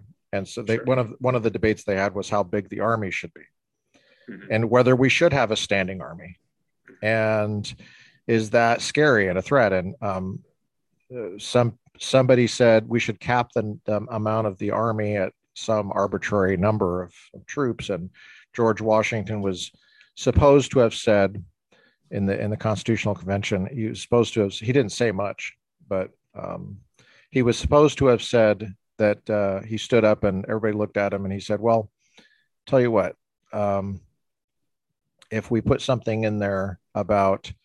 Uh, it's illegal to be invaded with the same amount of people plus one, then I'll go along with that but you can't and everybody yeah, and then yeah. quickly it was scrapped. It was like yeah well, this is absurd. You're talking about war and right. you can't predict that stuff so. But right. yeah i mean just um in terms of uh all of the machinations that they put into the thing and they, i think they did the best they could. I mean you know they're just people. But uh, i think they did a pretty good job and and and they were not naive they were not naive. And so when people would talk about, I do I trust my congressman? I mean, I've I I I don't trust anybody in government. What are you talking? I don't trust the guy that works at the post office. Um, I don't trust the the people that do the all sorts of things. You know, um, mm-hmm. I, I, guess um, like the people at YouTube is it interesting. I just had a, a video removed yesterday. Uh, that was a three-hour conversation with Brad Cummings, the, the the producer of the movie The Shack. We talked about you any better, number. You better not things. mention why. You better not. Yeah, yeah. That's what my right, right, right. and he said two words starting with EF, something to do with, and he didn't even say which year or what level of office. And he he just mentioned his view about um, problems with, uh, and and the so social choice of leaders yeah i mean i i can i can just share my screen and share the the email that i got. And it it says that uh um this two sentences was the reason to take down a a video of three hours. And that had nothing to do with this specific issue and I, and by the way, the the sentences did not say this what they're saying mm. anyway. But even if they did, I mean, the the fact that the the medium is going to prevent any discussion of that mm-hmm. is prima facie evidence to me of not a goodwill uh, or not no competence. Uh, so I don't mm-hmm. trust YouTube basically. Or now, nice a nice combination of the both. What's up? A nice combination of the both, perhaps. Yeah, yeah. So, I mean, it's just it's just the oddest thing. Like, how how do you have a conversation? Are we supposed to have a conversation about everything else, but but that? Mm-hmm. Um, how do you even double check? How can anybody somehow double check and see if that's really yeah a violation or whatever even and know. i noticed at the very beginning of the email it says we think so there's automatically yeah. backing off of the like we know That's usually a way of sig- that's a, a way of signaling I'm not going to claim knowledge here. Yeah. But I have now- a friend. this Yeah, I have a friend that's a, a rapper in LA, and he grew up in Compton, South Central, and I keep trying to get him to come on here, and I'll I will succeed eventually. Mhm. Um, but he uh, he texted me last night, and he said that the that YouTube will allow uh, degradation of women and rap music, um, any number of obscene and harmful um, songs and rap stuff, and and yet uh, be uh, you can't talk about this one thing starts with E F, you know, Mhm. regarding um, a recent contest for a certain office in the United States. So anyway, so that's what we're dealing with. Um, I've I've had issues with trust in uh, higher academics too, like just in terms of. Um, so I, I see the application for this trust issue everywhere, and I'm I'm guessing you did too. That's why you got Mhm. into this. You got into this Right. trust business, yeah. Yeah, yeah, that's right. Is there anything that you've discovered in this that that was surprising to you? Um, you know, that's a good question because, uh, like, I, I don't know that any conclusions I arrived at are some that I would be like, wow, I did not expect that. Um, it might just be way, learning ways of thinking about it that I thought were helpful. Um, I mean, there's stuff I didn't know, obviously, a lot of stuff I didn't know. Um, but the the idea that uh, I, I think one maybe one thing that I, that was not surprising but maybe maybe I'm almost surprised at how the thing I already believed is just so even that much more obviously true uh, is the absolute indispensability of trust for any good relationship whatsoever. And so if I were to go all the way back to that question about well why, why would God say we have to have faith? It turns out that everybody has to have faith um, if you're going to have any kind of a good relationship at all. And so it applies to being rightly related to God. It applies well if you're at least if you're humans like us we're limited creatures and that's why. Because we're so limited and so finite. We are so vulnerable that we have to be able to trust others. If we try to live within the bounds of our vulnerability without trusting others then you know it, it, it i guess you could say it would be it's not quite the hobbesian phrase of i think it was hobbes life would be nasty brutish and short that's the you know in the state of nature not depend like you know Yeah. the war of all against all. But uh, but it would be something kind of like that like life would be I, don't, I guess it would be nasty brutish and short. Mhm. you wouldn't be able to do that much for yourself if you were just determined to do stuff for yourself. Um so that um, but then when it comes to if we think beyond just staying alive or surviving or for that matter having comforts beyond just survival just having a good relationship with someone. Yeah, um, just having a friendship or a good spousal relationship or something like that. Like there's Yeah. got to be trust. You've got to accept vulnerability and you've got to accept it optimistically with the idea that, yeah, I've got, I've got to trust. And I'm not going to, and this is where it can, where, where the reason, one of the reasons why it's not that an evidentialist internalist could not also do this. I'm sure they could. But one of the reasons why I felt like it fit nicely with that virtue reliabilist framework is because you accept that I'm not going to have complete transparency on all like i'm not going to be able to first vet everybody for trustworthiness. Right. i'm just not going to be able to do that. So i've got to accept my vulnerability and at a fundamental level i've got to accept it fundamentally. Like there's no getting behind it to absolutely guarantee that this person is trustworthy that this institution is trustworthy that for that matter god is trustworthy. Right? Like i am fundamentally limited. So I might be able to do some things, and it is wise to do some things up to a certain point to try to vet for trustworthiness. Mhm. But I'm going to hit my limit. And when I hit my limit, I can either become just complete skeptic, I can back off, I can become fearful, or I can, to borrow a phrase, step out in faith and go ahead anyway. Right. Uh, so does that does that make sense?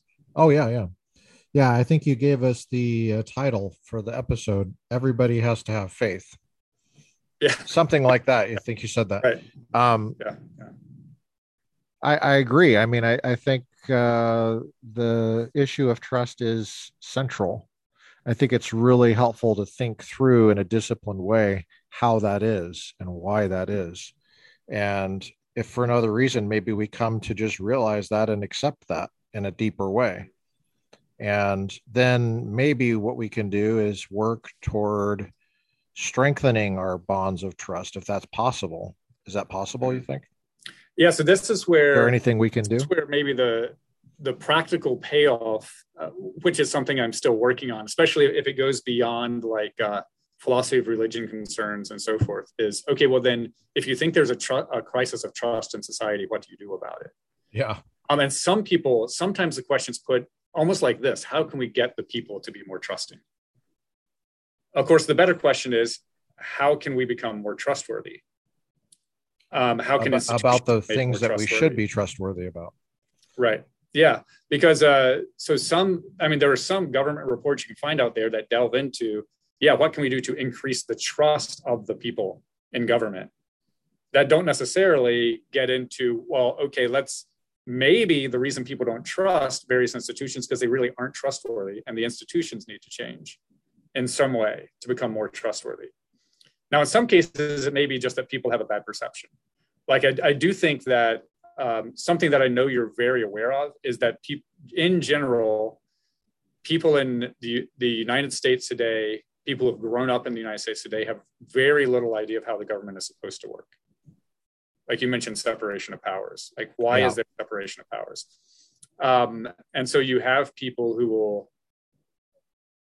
basically, like, for instance, people are saying, well, maybe we should elect the members of the Supreme Court why should that go through the process it goes through? Why shouldn't we just directly try to elect justices the way that we do, um, uh, you know, the president or something?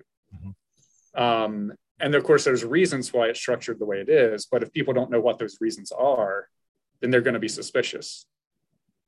Um, so then, so there's yeah, and, and, and some of the some of the way it is is not good, and it's recent. It's not. It's not. Um, like for example televising the senate judiciary committee uh, hearings mm-hmm. that's recent mm-hmm. and and there wasn't there weren't these problems before it, it, used to be i mean like if you go back to john f kennedy's uh, only nomination to the supreme court was byron white and his his uh, committee hearing lasted uh, i think an hour and he smoked cigarettes during it it was not a problem It was not a problem. yeah. and he he uh, he um this is a Democrat president mm-hmm. who appointed Byron White, and Byron White was one of the dissenters in Roe versus Wade. Wow, a lot, See, a lot of a lot of people don't know this.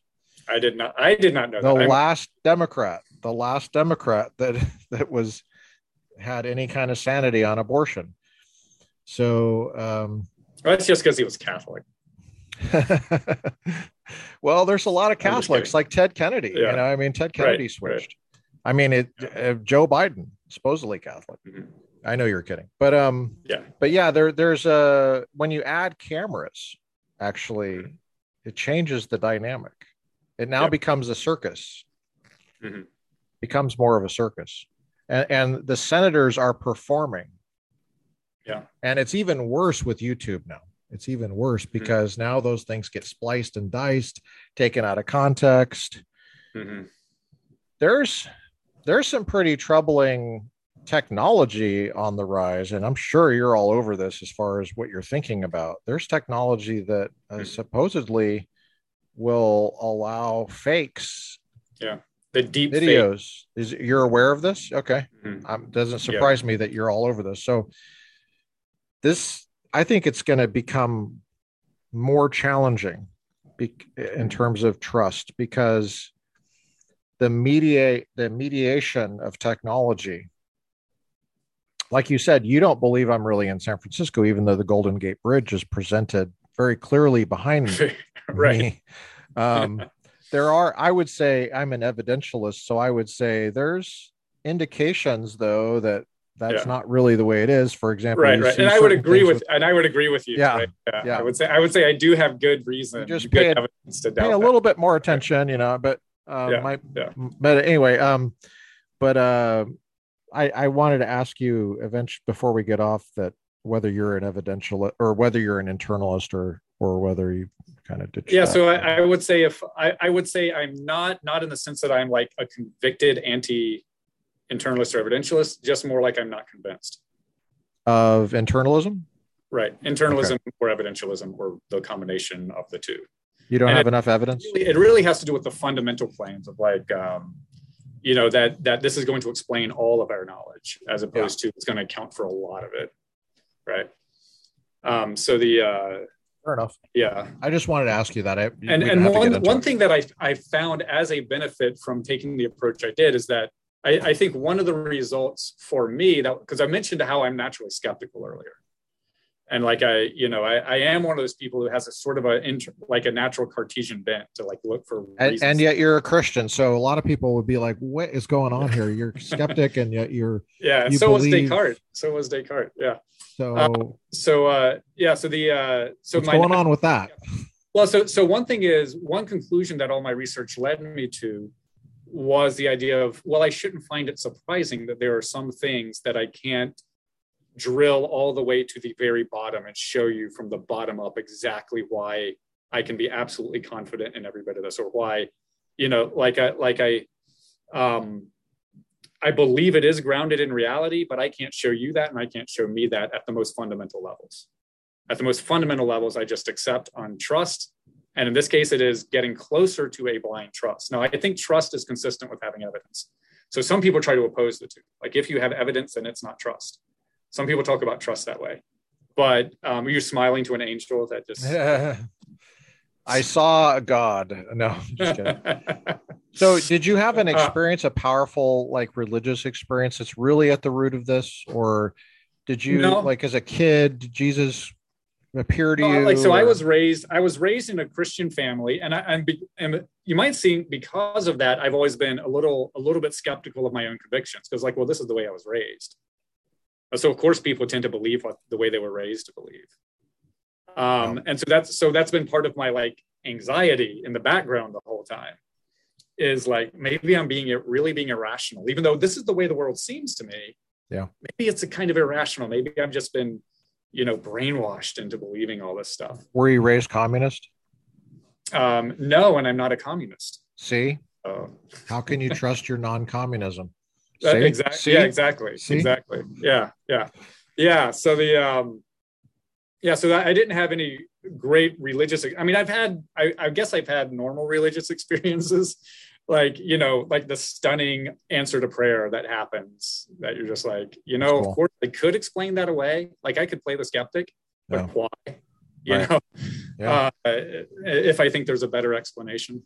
Um, yeah so but but i also am not i'm not surprised that look i'm a limited finite being and i do believe that you know i believe there's a god that is behind everything and that is holding me and you together at this moment. Uh, um, and i could give you various arguments. Like i'm a fan of natural theology for example but i put it in terms of a fan because i do think it has limits. I think it's helpful for certain things maybe not helpful for some other things but you know but i could do that and i think i found a lot of help in going through natural theology arguments. Natural theology is like the natural theology yeah so that's the arguments. attempt to in general the attempt to just know things about god based on common human reason and experience. So without appealing to any kind of special revelation whether that's scripture or personal religious experiences or whatever. Just looking at like okay what's you know like you know common human. So like what's experiences common to me and other people um, and then thinking about it really hard you, uh, can you know that God exists? Can you know anything about God? That's so you think that's I mean a legitimate discipline?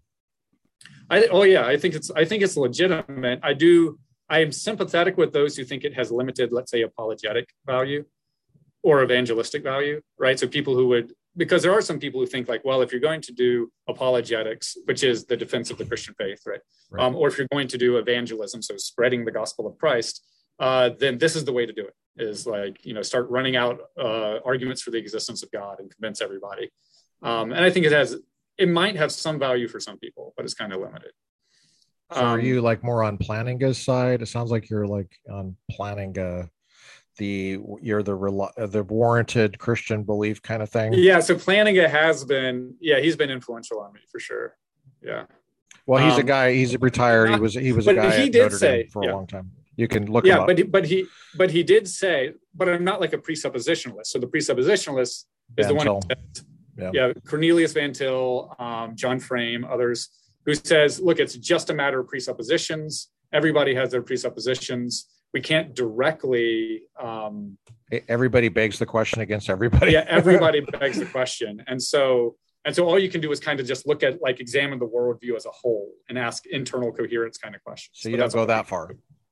That's I don't far. go that far. Right. And Plantinga himself did. And as you're aware, he had that Correct. paper, like two dozen or so theistic arguments. And he was like, I think they're good arguments. I think Yeah, they're yeah. sound. Um, Yeah. You know, I just don't think you have to have them. So I'd be on that on that band. Like, I don't think you have to have you don't have to have that. But I do think it's there and it's available and it's good. God God created people in such a way that they could have an experience and believe in God and not quite understand exactly what just happened. Yeah. And be totally rational in that belief Yeah. in God. Right. Right. That's Plantinga's view. That's is that your view? Yes. Okay.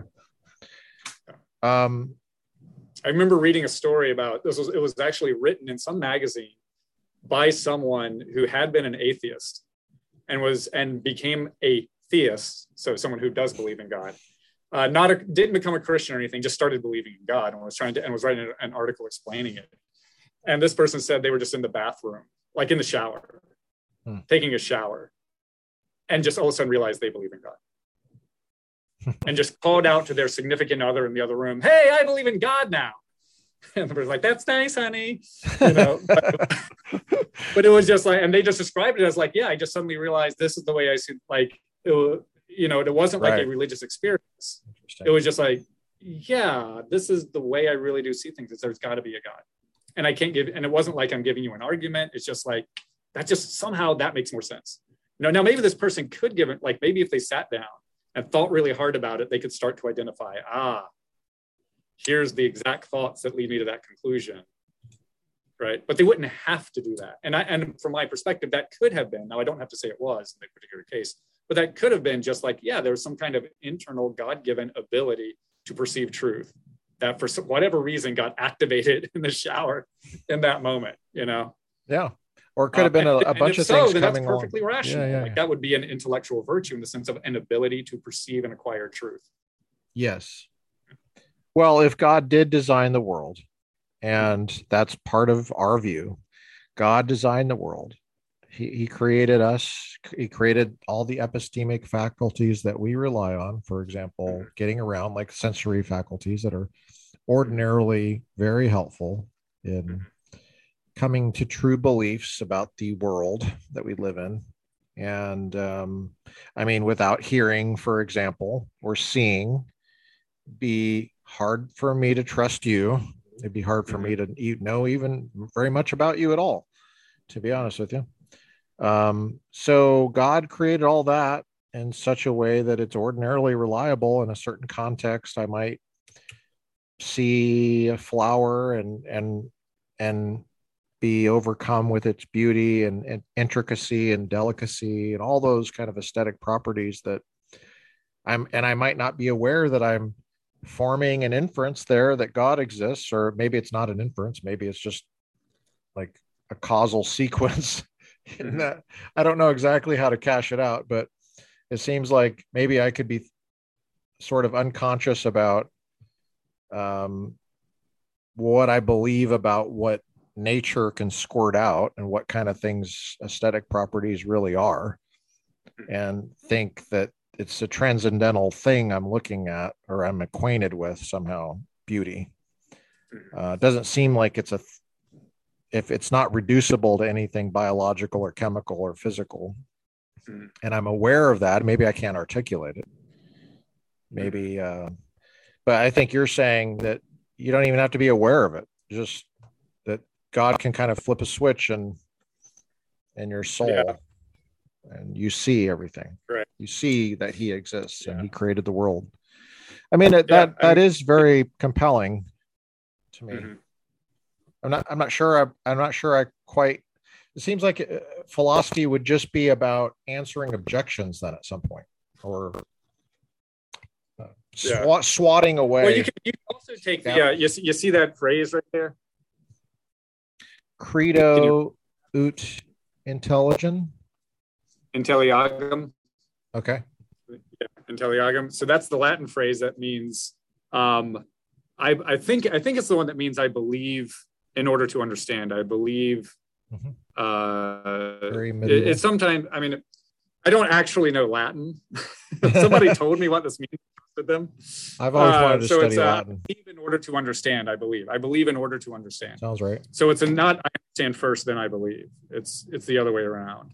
And so this is a phrase that's associated with Augustine. And then I, I think this exact quote comes from uh, Anselm. Uh, uh, so these are both um, Augustine, of course, the Saint Augustine, and Saint Anselm was like 100 AD ish.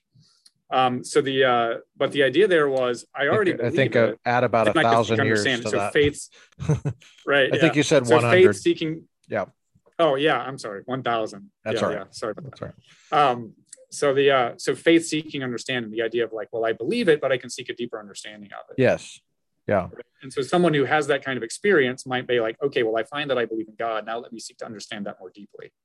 And then they might end up doing like some natural theology or or for that matter, just doing straight straight up theology.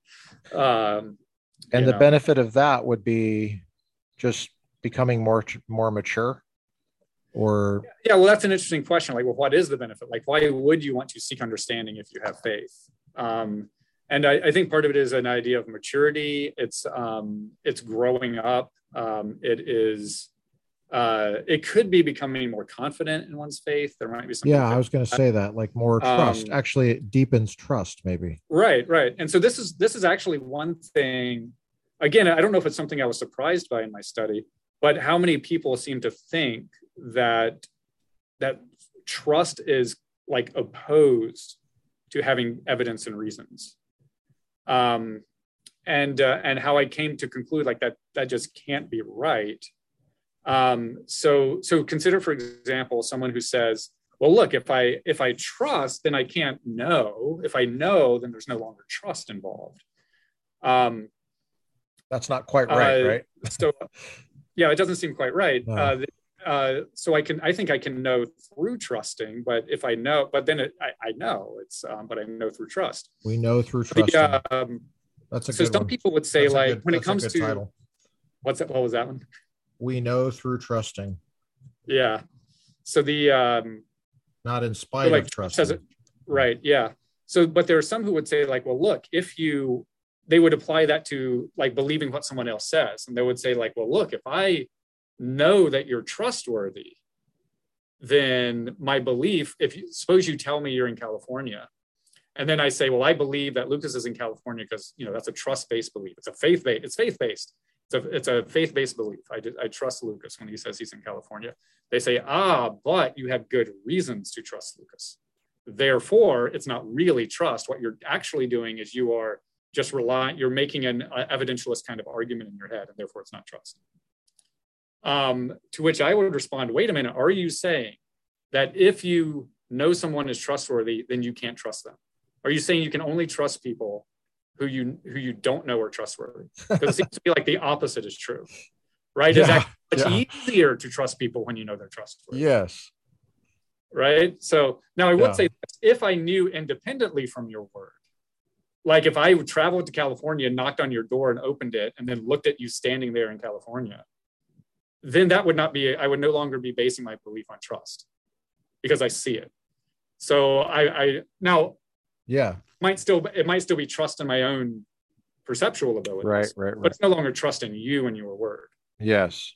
Right. So if I can see it by myself independently of you, then of course it's not a trust based belief because I have to depend on you for it to be trust in you. But gotcha. I have, but but that is consistent with me having all the best evidence in the world that you are trustworthy. Right doesn't make it any less trust when I believe what you say. It's still trust because I'm still vulnerable to you. Now I might have I might have reason to think that you will, you know, excellent reason to think you're not going to abuse that vulnerability. Well, some people are very yeah. Uh, that all makes sense. Some people brings up the issue of manipulation, especially mm-hmm. like in politics and just mm-hmm. in business, like in ads. Advertising just seems like a bunch of manipulation and we can all see it but it seems to work anyway which is the weirdest yeah. thing in the world Yeah. Uh, people are worried about money in politics. There's a there's a thing called Citizens United. It was a Supreme Court case that opened some certain Right. purses of money, but not others. Mhm. Um, and I, I a lot of my colleagues were deeply worried about so-called money in politics, and I keep telling them, well, that's why I teach like logic and critical thinking. I mean, that the money is wasted if people are just better at thinking and reflecting on what they're seeing. I mean, Mhm. you know, it, the money will go to manipulation is what it goes to. I mean, but it manipulation only works if if you're not like a thoughtful person, you know. Like I, I- see it on the Republican side too. Like I, there's a few Congress, there's a congressman running in Texas, for example, that's a former Navy SEAL. I'm I'm I'm a big fan. Look, I was in the Navy. I got I got it. I Mhm. I, I was a big fan. I'm a big fan of this individual. I'm not going to say his name. Okay. His brother is also a twin. His twin brother, also a former Navy SEAL, and is quite famous. There was a film made about him, and for very good reason. Now it's interesting. He'll just show up, and everybody knows that that's the guy from that film, the Mark Mhm. Wahlberg film, Mhm. and uh, therefore he's going to be a good congressman. Eh, now, Right. for me, there's Yeah. a huge gap between you served in combat and and I trust you to uh, you know do combat well. I guess I didn't really trust you because I didn't even know you were over there doing the Right. combat because I don't know each individual Right. SEAL. But um, uh, but you know it, it doesn't follow that you'll you're going to have your your eye on the ball on all of the particular things that Mhm. representatives get caught up in which because of their the way the structure is with the bureaucracy and the relationship with the huge bureaucracy which is permanent and and actually has a say in its own budget because they they're permanent. You're there for 2 years and you don't even know what's going on. You don't even know how big this thing is. Mhm. they have any number of ways to undermine you. You're supposed to keep that thing accountable. Well that's a different skill set but the, that's why the issue of trust comes in. But i could also talk about the exa- uh, aoc in new york. Some people that voted for her they trust her because she had been a waitress. And it's like oh i'm a waitress. And and Yeah. look she's got dark skin just like me. And so therefore i trust her you know because you know Yeah. So, but it's playing into the, it's, yeah, it's Yeah. playing into this idea though that if you have similar experiences to mine, Yep. then maybe you are more sympathetic or you know our interests align yeah therefore our interests are aligning and therefore I can trust you. Like it might be something like that going on. But then the case of like, well, this is a celebrity, you know, therefore it, it's a yeah, that's, It- that's it- what it- it makes sense of, except if it's just like, well, at least I know that name and I have a positive association. And so I step into the voting booth and I feel positive association with this name and I have no idea what that name Yeah. is. So I'll put the check mark by this one. Yeah. it's weird. It, it, it- bo- it deeply bothers me, and I, I also it Yeah. bothers me just other stuff I see in politics in terms of, um, you know, well the the name association thing is a big time thing that I I just can't stand. But it's Yeah, so just people basically put- people. tons of money just to have signs that just have a name on it Yeah, and scatter them all over the neighborhood. yeah, good, yeah. It's just yeah, and they're it's just going. Isn't it just going for name recognition? It's That's all it's going for. There's you'll no, there's no, like, there's "Oh, not yeah, even an heard of that argument. There's no evidence that they're going to do a good job. It's just their name on a on a post- poster. But people fall for that, and so how did what does that have to do with So our here's discussion? another. I've got another question for you. Then this is this is again you being the the political science, political theory guy, and I'm interviewing you. Uh, is do you think there is an obligation to vote? Apparently, I hear in Australia it's actually you are legally required to vote. Like it's against the law to not vote in elections. There's no And law here. I sometimes have with my students is I'll say I'll just put forward the question: Is there an obligation as a citizen you ought to vote? And I general the way the argument I generally make is there is not because you should really only vote if you actually take the time to make yourself informed.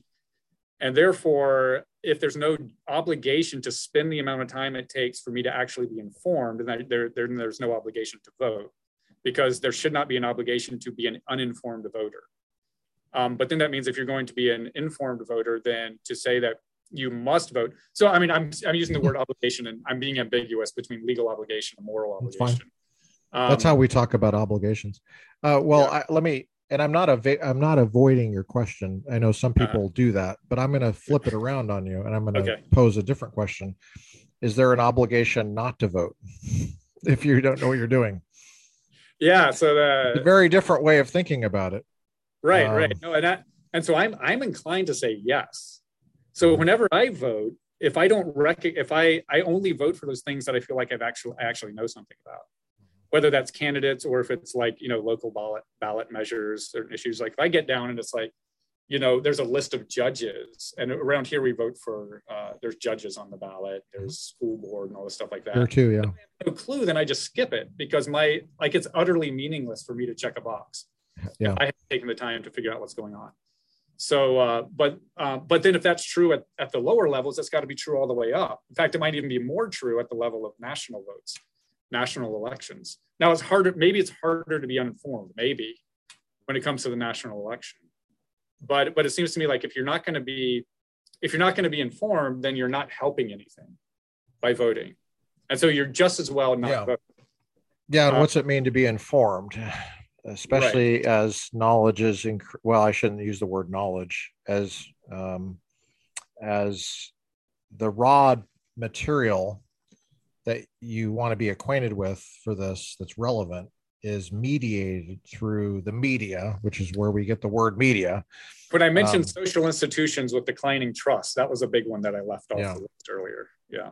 Well yeah and, and you see it with youtube. I mean if you if you uh, there I'll, I'll, give you a different example. It was one that was mentioned in the video that they took down. Um, how do i know how do i do i really believe that that's the reason they took it down because a, a huge part of what we talked about in that video that they took down was that youtube takes videos down but the mm. context for that was we were talking about the lockdowns and the quarantine and the public health panic in the last two years and the just the weird the absurd levels of trust that that apparently ordinary people had in government bureaucrats to make these decisions about what's an essential business and what's not an essential business seems like it's like how do you how do you have the expertise to know what's essential and what's not essential i mean what what kind of training even goes into making that judgment at all and it seemed like mm-hmm people I talked to didn't didn't think at all about those questions at all, unless they had a small business. Then they were thinking about it. But if they had just a mm-hmm. normal paycheck, then they were like, oh, I don't care. Um, so it's it was um, it was really disturbing. But but there was a a church that was fined. That was my grandfather's church called Godspeak Calvary Chapel. They did. Um, I think at some point, some point, nightly YouTube sessions where they discussed all of these issues. They had medical doctors come on and talk about the data. I I didn't watch all of them, but I watched a fair number of them, and uh, they were quite thoughtful uh, discussions.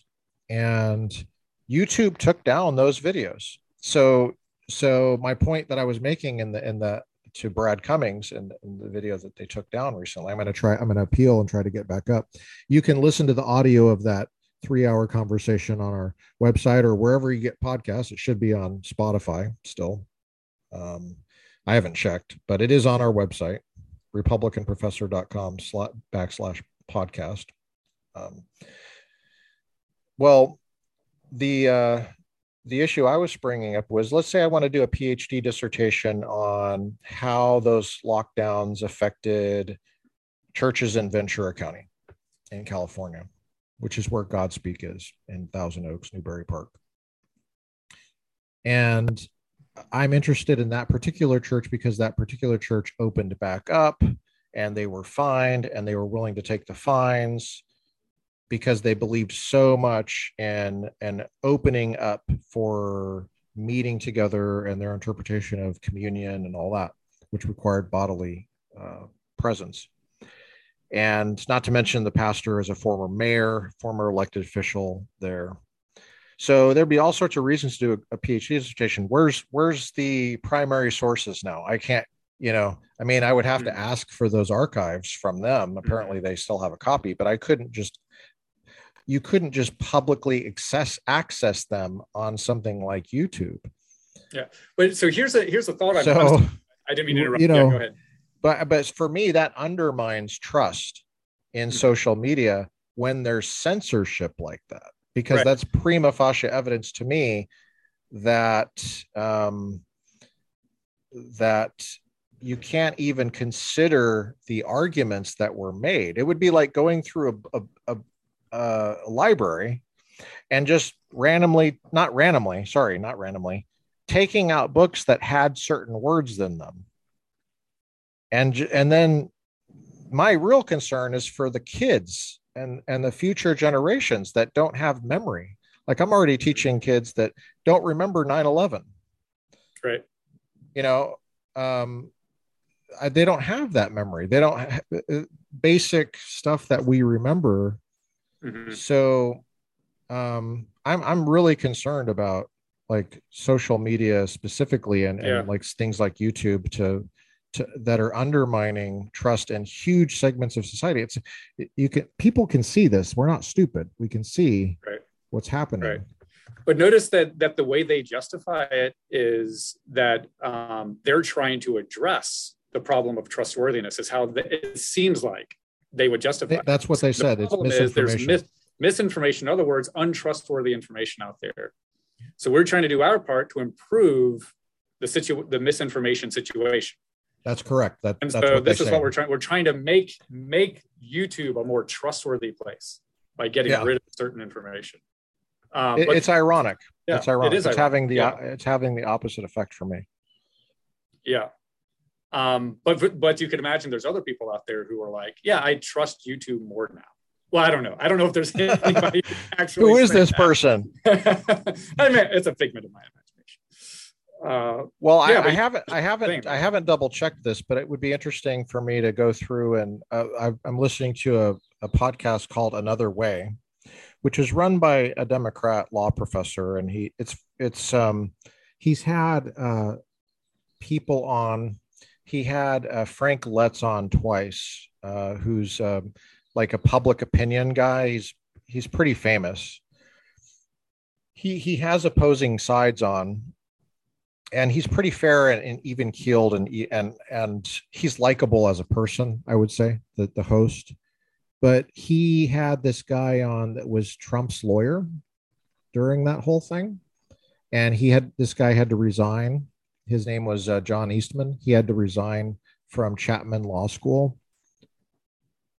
Um, well, he felt like he was. I guess if you have to resign, you're getting fired, so it's voluntary. But he he um he obviously felt compelled to resign um, because there was so much controversy about his representing Trump and how all that came down.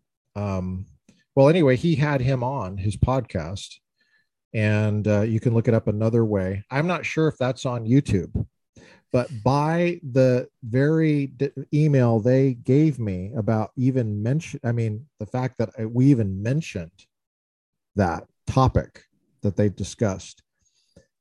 You so if if his video is still up there, then I will take that as prima facie evidence that there's there's political bias. And I already know that YouTube is it's in Silicon Valley and it's run Right. by people that are not Republicans and they don't want they don't like Republicans. well, That doesn't they're, and they're also running. Uh, th- now this pushes in a slightly different direction, but they're also running according to a profit motive. And maybe if you are a content producer that brought in millions of views to their website, maybe they would tolerate certain things. But if you're Well, not bringing, yeah. maybe but but uh yeah the, it, it's well known in the second amendment activism community that a lot of these people that run these channels that have high high volume of, of views are just all of a sudden demonetized Oh yeah, okay. and so so um so YouTube's being noble and resisting the money. it's it's odd It- well but that Yeah. also means that the youtube channel Ah. person now has to go to patreon to get support to Yeah, run the yeah. channel Yeah, yeah. and it's not just it's not just second amendment Right. people it's people about um, questions about personal health decisions related to recent public health things things that go mm-hmm. in your arm Yeah. maybe and they have the same issue of being demonetized all of a sudden or having videos mm-hmm. randomly taken down. Yeah. And so how how do you So I wonder if that I wonder if that costs YouTube itself anything. Like, are they sacrificing some of their own money to do that? I just don't know. I don't know how it works. I don't know either. That's a that's a really interesting question. I'm not sure exactly. It, seems like they would still be making money, but Mhm. not they the the channel now doesn't get a cut of it. That's So how I that's what I'm wondering. Like, so if the videos if the videos are there but are demonetized, That's then all the traffic keeps that's a good question to follow up on. Uh, yeah, how is how is you? That's very good. Like if the Yeah, video moved all together, then obviously they're they're Yeah. taking content off of their own site. But anyway, Well, well, um, do you have uh, time to tell us about the kind of courses you teach and what do you like Sure. teaching about there? What do you like about South Carolina, if anything? What do you not like?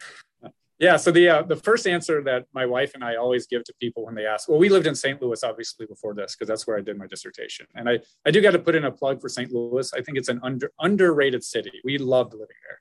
It's uh it's great. A lot of especially for young families, there was a lot of good stuff to do with young kids that was either free or very inexpensive and all that. But there's two downsides. One is you have to drive a very, very, very long way or fly if you're going to see the ocean. Another downside is you have to drive or fly a very long way if you're going to see actual mountains. And here Yeah. we can take we can take a day trip to the mountains or to the beach. So that's one thing we really like about living here. Just yesterday, in fact, we went down to Charleston. Just did a day trip to Charleston. Took our kids to see Fort Sumter, um, and uh, and then walked on the beach a little bit, and then we're home in time for dinner. Um, even though we ate dinner on the road, but it wasn't time for dinner anyway. So we That's love awesome. that. Um, I love and- Charleston.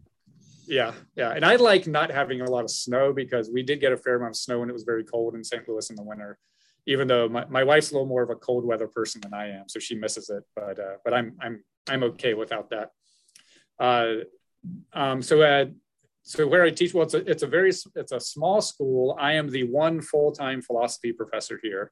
There is a, an adjunct professor that teaches usually about a, a couple classes a semester, um, and it's uh, and so I teach Gen Ed. Uh, there's two required Gen Ed courses that I teach. One is Introduction to Philosophy, and the other one is a senior seminar in ethics. And it's called seminar, but it you know it'll have everybody has to take it, so they're large classes. Oh, that's good. Um, and uh, it's kind of a capstone course. Uh, so it's not like it's not really like uh, you know Intro to Philosophy Part Two. It's more like really trying to dig into certain ethical issues and then background questions about So you have two required courses that you have. two required courses and i could spend all my time teaching those but the reason why there's a part-time adjunct is because to free me up to teach some other courses so uh, so this semester i'm teaching logic is the other course that i'm teaching i'm teaching one selection one section of ethics two sections of intro to philosophy and then one section of logic and uh, sometimes Yeah. i teach an overload but this semester 4-4 is my standard load Four four. Okay. yeah, and that's um, sometimes I teach extra, but uh, this semester I decided I didn't want to do that. Um, I wanted to. My time was more precious to me this semester. Four Uh, four load for those who are not in the know. It means four classes per semester. Correct. Right. And Anything then I in the summer? a summer courses. I do. I teach. I usually teach an on class here in this. Uh, um, an on campus class here in the summer. It's like a two week intensive. Sometimes I'll do intro to philosophy. Sometimes I'll do ethics, and then the adjunct professor will do whichever one I'm not doing. Um, so Whi- there was, Which which uh, course do you enjoy teaching the most? of those, um, it, I enjoy different things about about them. So it, I mean, I know that's kind of a lame answer, but I No, really really are. realistic. It's realistic. Yeah, yeah. There there are different aspects I like of each one, and different I like not as much. One thing that I really I did for the first time last summer, and I'm planning on doing it this summer again, is we have a prison initiative. So just across, there's we're right next to the river. Broad River is a river that goes into Columbia. And right on the other side of the river from our campus is the Kirkland Correctional Institution, which is one of the big state penitentiaries. Hmm. Um, it's actually where the where death row for South Carolina is. Okay. Um, but they have a uh, our, my institution, Columbia International University, has a prison initiative where students, while in prison, they can earn a, an associate's degree, and they take all the gen ed courses. Um, and so they can they can take logic to meet part of their requirements. So I taught logic in the prison last you summer. go into the prison. I, I went into the prison and taught logic. They don't bring them out. They don't bring them out. That's right. So that was a fantastic experience. what was that like?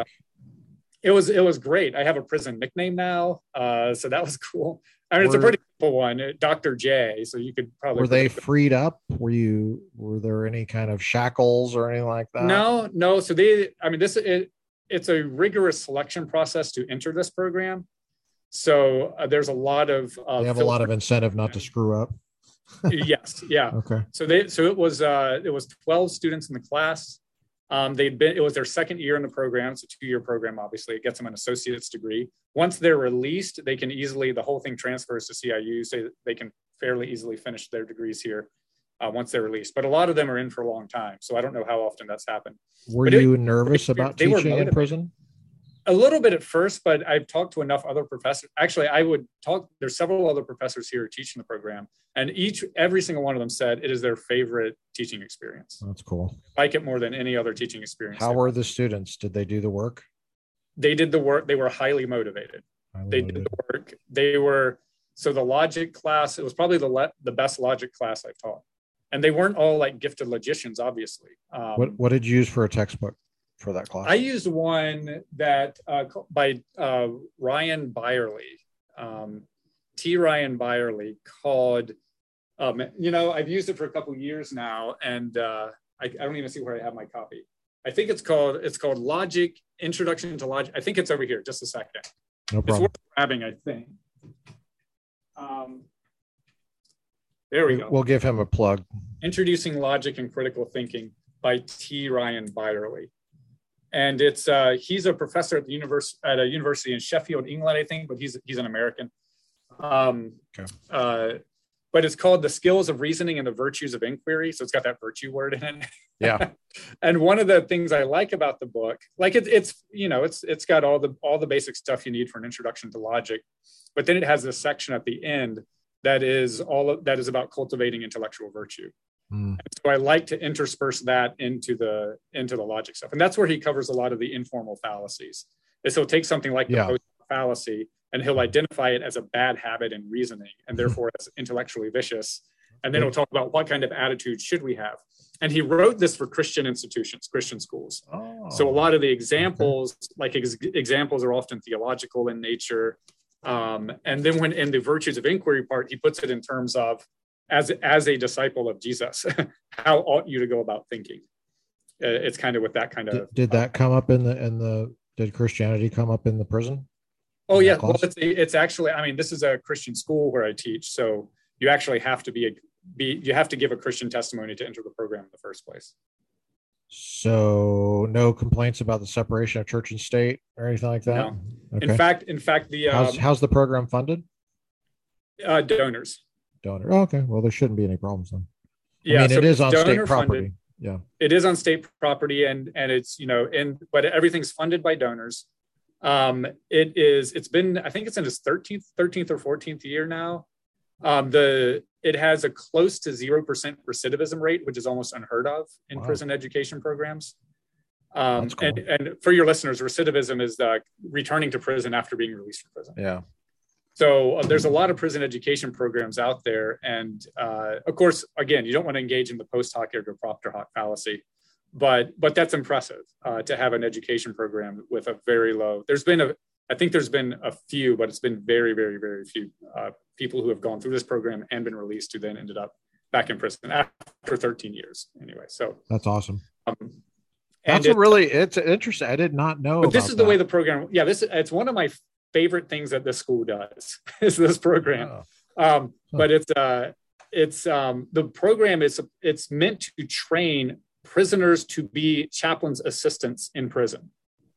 So that's what they do. So they're so that's one way they serve the system is they'll apply they can be at any any prison in south carolina apply to this program. If they're accepted they're all brought to this particular institution put into a cohort. And then with those that same group of like 12 to 14 men they go through the they go through that program together. They take all the basic bible theology classes gen ed classes like intro to philosophy and the ethics course and the logic course and uh, they, they take all of this and then they're sent out two by two in pairs to different prisons and jails around uh, south carolina where they serve underneath uh, an official chaplain uh, helping minister to the to prisoners.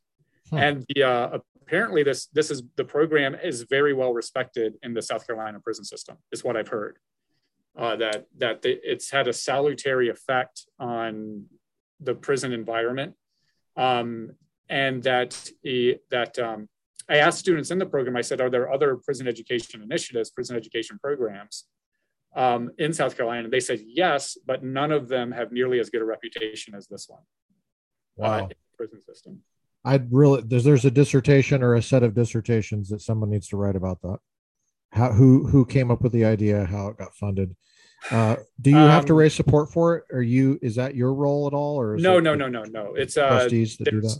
there's a staff that works specifically for the prison initiative, and the people who, and of course, there's you know our school has full time fundraisers for different things, and they work on this as well as other stuff. Is there a website that people could go to if they were interested in Uh, supporting that? you know there there probably is it's probably like ciu.edu slash prison initiative or something like that but if you googled you know columbia Okay. International I, I'll trust. Prison I trust. I'll trust Google. yeah if you have like show notes or something you put in you could Yes.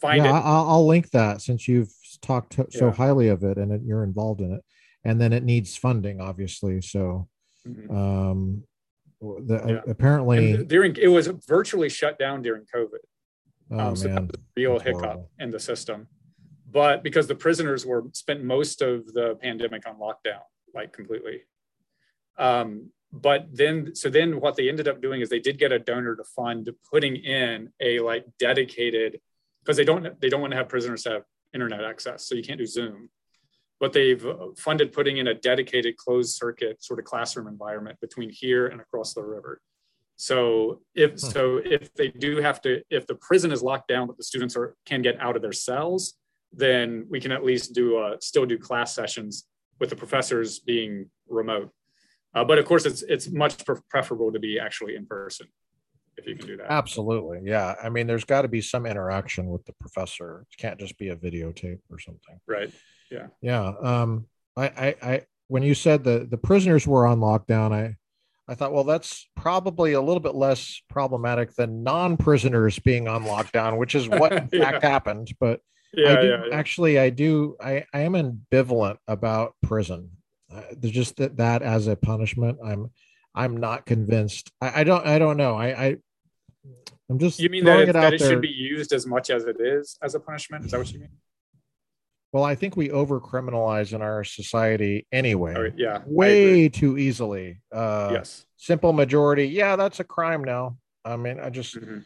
you see it in Second Amendment law, but there, it's in other things too, and and it's it bothers Yeah. me. And then the way we deal with uh, people in the criminal justice system bothers me too. There's all sorts of Yeah. stuff, but that's different. Well, that's that's uh, I b- I believe the same thing. That's one of the reasons why when I first when I was interviewing here for the position, um, I found out they had this prison initiative, and honestly, that was what I was most excited about that's cool. when I first came here was being able to to start teaching in the prison. I was Wow. I was one when I was in St. Louis. I had just started getting involved in in a program that was supposed to begin doing prison edu- education. What is it about the? Pr- why were you excited about it? I guess Well, for some partly what you said what you said is I think that there are some there's some real justice problems like uh, without the way we do criminal justice and prisons and using prisons for as a means of justice in society. I think there's a lot of real problems there. And I and I read some books that convinced me that for most people who go into prison, it makes them worse. Um, that That's- most that's people a who go shocker. into prison are uh, like it, it has a corrupting effect yeah. on the on the on the human person How could it not?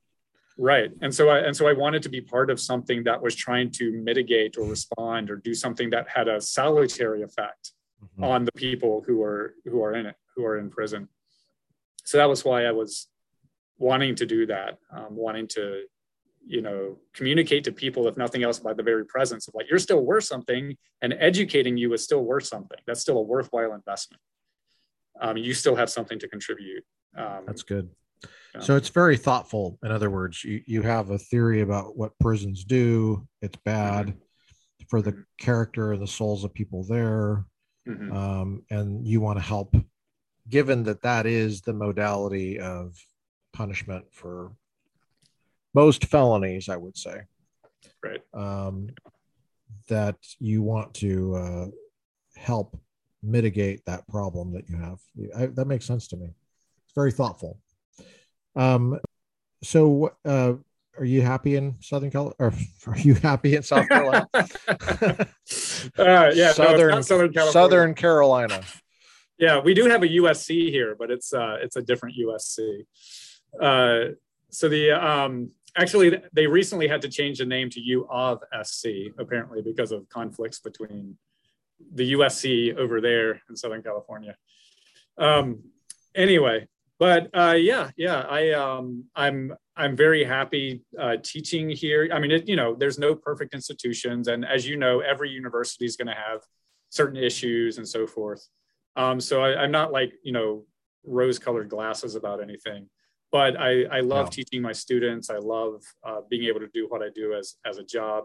I'm, I'm happy here in South Carolina. Um, we were able to, the cost of living is a lot lower than many other places. So we were able to afford a house that, you know, we couldn't afford in most other places of the country. Praise God. Um, you know, so it's, yeah, there's, there's a lot that I like about it. And you're a skeptic, but you're a believer. yes, you could say that. My natural bent is towards skepticism, but I realize that's a good, that's a there's good a limit too. on that.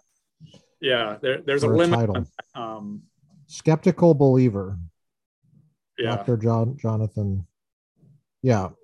So you're have you gotten used to being doctor yet? It's still, well, people still have been calling me doctor since i started teaching honestly. That's true.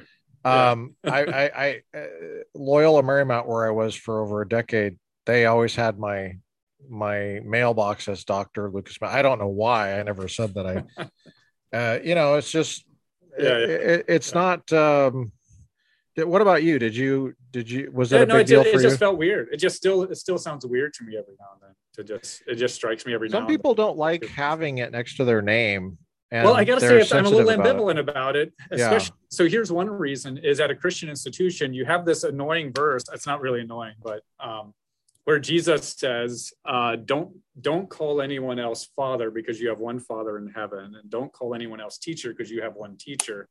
And so it seems to be a general attitude toward being wary of taking pride in titles. You know. Yeah. And so it's a warning about there's this there's this danger in titles to makes make you think that you know you kind of got it all going on and other people are below you. And so that's where I'm like, mm, you know, like there's this academic norm, and students do call me Dr. Reibsamen, and it's kind of an academic norm, and it's like, okay, I, I and I can understand why it can be helpful, a certain degree of formality and signaling yes. who's a teacher and who's not, and all that. Yeah. Like that can be helpful, um, but there's a danger in it, and so I'll tell students, you know, if you're more comfortable calling me Jonathan, go ahead and do that. It's not offensive to all and it can be a helpful reminder to me that I'm just Jonathan. Um, and then and then once students graduate, there's a tendency to keep doing it. So I'm, I try to be quick to say if I hear a graduated student calling me, you know, Dr. Reibsamen, to be fairly quick to say, you know, you, you can just call me Jonathan now. In fact, I remember yeah. Doug, Doug Geivett. Yes, because I would always call him Dr. Geivett. Yeah. And uh, and uh, it took and then after I graduated, he's he said uh, he was our epistemology professor at Biola. Yeah, yeah, and I remember after graduation, him saying, um, "You know, you uh, you've graduated now, so you should just call me Doug." Yeah, and so I, I kind of like that. I like that little transition. Well, what you could do is you could flip it around. What you could do is you could say, "Call me my first name," but then call the student and just student yeah. student last name. Right. You and mean so, instead of like instead of like we Mr. typically, or Ms. or whatever? Yeah, we, we, say, we, typ- uh, we typically don't don't emphasize the student relationship. It's oh, usually the, it's usually the student uh, emphasizing the teacher relationship, but we don't. That's we don't point. typically double down and go student. Um, yes. But you know, student again, Smith. you call me my first name. But what do you think, student. student. Smith? Uh, yeah. yeah. So, um, pupil uh, Anderson here. right. yeah. Yeah. Well, um, well, I was going to mention earlier. Uh, so I do teach other classes besides those, but those are the the ones I told you about are the main ones I teach. But I also get to teach things like philosophy of human nature, philosophy of science. Um, That's good. Uh, other other things like that. So I, I get that in there. And often each semester, my favorite course, even though I like something about all of them, my favorite course is usually whatever upper level philosophy course I get to teach is. Do you teach epistemology? I haven't actually done that yet. Oh man. I, I had it I had it lined up to teach one semester and then it got canceled for low enrollment. And then I learned that I really actually have to promote classes because if students aren't aware it's being offered, they're not going to register for it. And a lot of times they aren't aware. So ever since then, I've promoted whatever upper level class I've been teaching, and they've always gotten enough enrollment. So I, I'm gonna I'm gonna try it again sometime soon. But uh, uh, yeah, I haven't done epistemology yet. Um, Do you think that the reason they're epistemology favorite- sh- oh sorry go ahead I was just going to say the reason they're favorite is because the problem with gen ed classes is you always get people who would rather not be in the classroom, yes and it's pretty obvious, and that can really throw off stuff. yeah Um, so, so when you have the upper level electives, in some sense, everybody wants to be in the classroom, and that makes a world of difference. And that was the case in the prison. That was one reason why I liked the prison so much is those Yeah. students really wanted to be there, and that makes a much better teaching experience. do you think that logic should be required Yes. do you think Not that epistemology should be required yeah um i like so epistemology uh i mean uh, it's it's tempting to just start saying yeah all the stuff i teach should be required. Um but it's, it's also tempting to just say all the philosophy stuff should be required. But i realize you can't require everything. You've got to pick and choose. Yeah. so i don't know that i would say i think an introduction to philosophy is good to have as a requirement. And i do think ethics is good to have as a requirement. And i think that logic uh, yeah, logic is really important since students generally don't get it in high school. If they don't get it in college, they're probably never going to get it. they're never going to get it But Where it's so, yeah, it's so important for being, you know, a, a trustworthy voter. yeah i mean just it's just so many basic things that you you have to grapple with in that class if it's taught well uh i i And maybe the key is if it's taught well, because I think that Yeah, probably a lot of people have experiences with a poorly taught.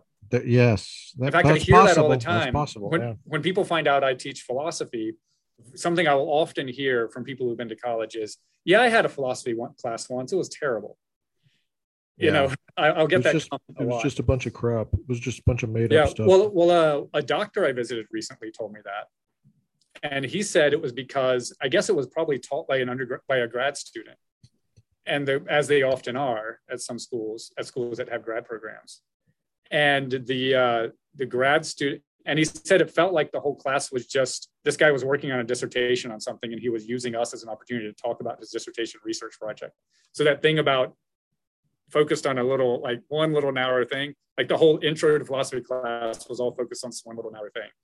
And so that was his experience with intro to philosophy. And of course that whoever's in that class gets colored in their mind a certain way about what philosophy is yeah Yeah, that's sad. And I, I I've noticed a lot of uh, sloppy thinking about fallacies as well. Mhm. Um, when I'll I'll hear people say say some name of some fallacy and and they say it in such a sloppy way i can tell they've never thought deeply about it but they know the Mhm. name of it because it was on some quiz or something yeah and i was just like oh man i don't know if it's one of my professor- it favorites might not be the appeal to authority yeah or there's two that i hear one is appeal to authority where they bring it up like anytime you cite an authority that's appeal to authority That's an appeal to authority. Yeah. No, no, no. A and then there's also right there's also Take the my word for it. It's a fallacy. right there's also the either or fallacy where they think like Yep. anytime someone says either this or that it's always a fallacy it's like, So no, weird. no no no that's not the fallacy yeah I don't know if it's the professor's fault. It's it's impossible to tell. I mean, yeah actually, you know, I mean, eh, I've heard the ad hominem thing trotted out wrongfully too. I I always tell my students it's not necessarily a fallacy. It could be relevant to what you're talking about. Like, for example, in a courtroom, Mhm, if you're undermining the credibility of the witness, mhm. it is relevant to to what they're saying. If it's got to be irrelevant, that's the thing. The the Right, the, right. issue. yeah Well, anyway, I mean, it, it could be that they just weren't taking careful enough notes or yeah yeah whatever. I'm not I'm right not I- you don't want to put too much on the professor because No, no, no, no. I've no, seen no. how as you know, as you know, yes, yes. right the old saying you can lead a horse to water but you can't make him drink is relevant That's right. Well, um, we really appreciate you coming on and sharing just even just a little bit about your expertise in trust and philosophy in general. And I think we barely scratched the surface. yeah we did we barely There's scratched so many other things. Uh, I I need to reflect on where to go from here uh, in terms of like an episode two. If you ever want to do a second one, um, where we chase down some of these threads. It seems like there's so many different things. Maybe you could do the same thing. You could reflect on uh, further application of the trust issue. Um, Yeah. So one thing I I got uh, I haven't actually even published anything for my dissertation yet because I went into teaching full time, and as you know, that absorbs all your time when you do that. So, but I'm now do just- it right. Yeah. Yeah, I'm. Uh, that's right. So, but I'm now getting a point where I'm comfortable. You know, I've got my classes set well enough, and I've taught them enough times that I feel like I've got a little more time opening up. So, I'm really wanting to get back into, you know, digging back into my uh, my dissertation and starting to pull stuff out and write some papers based on it, things like that. So, so I'm I'm planning on spending getting back into thinking about it again. So, though it's a yeah, it'd be a good opportunity to do some of that. Yeah, well, maybe we can help you uh, air out some ideas or chase down some threads for Mhm. application. Yeah, yeah, that'd be great. Well, thank you so much. Yeah, thank you, Lucas.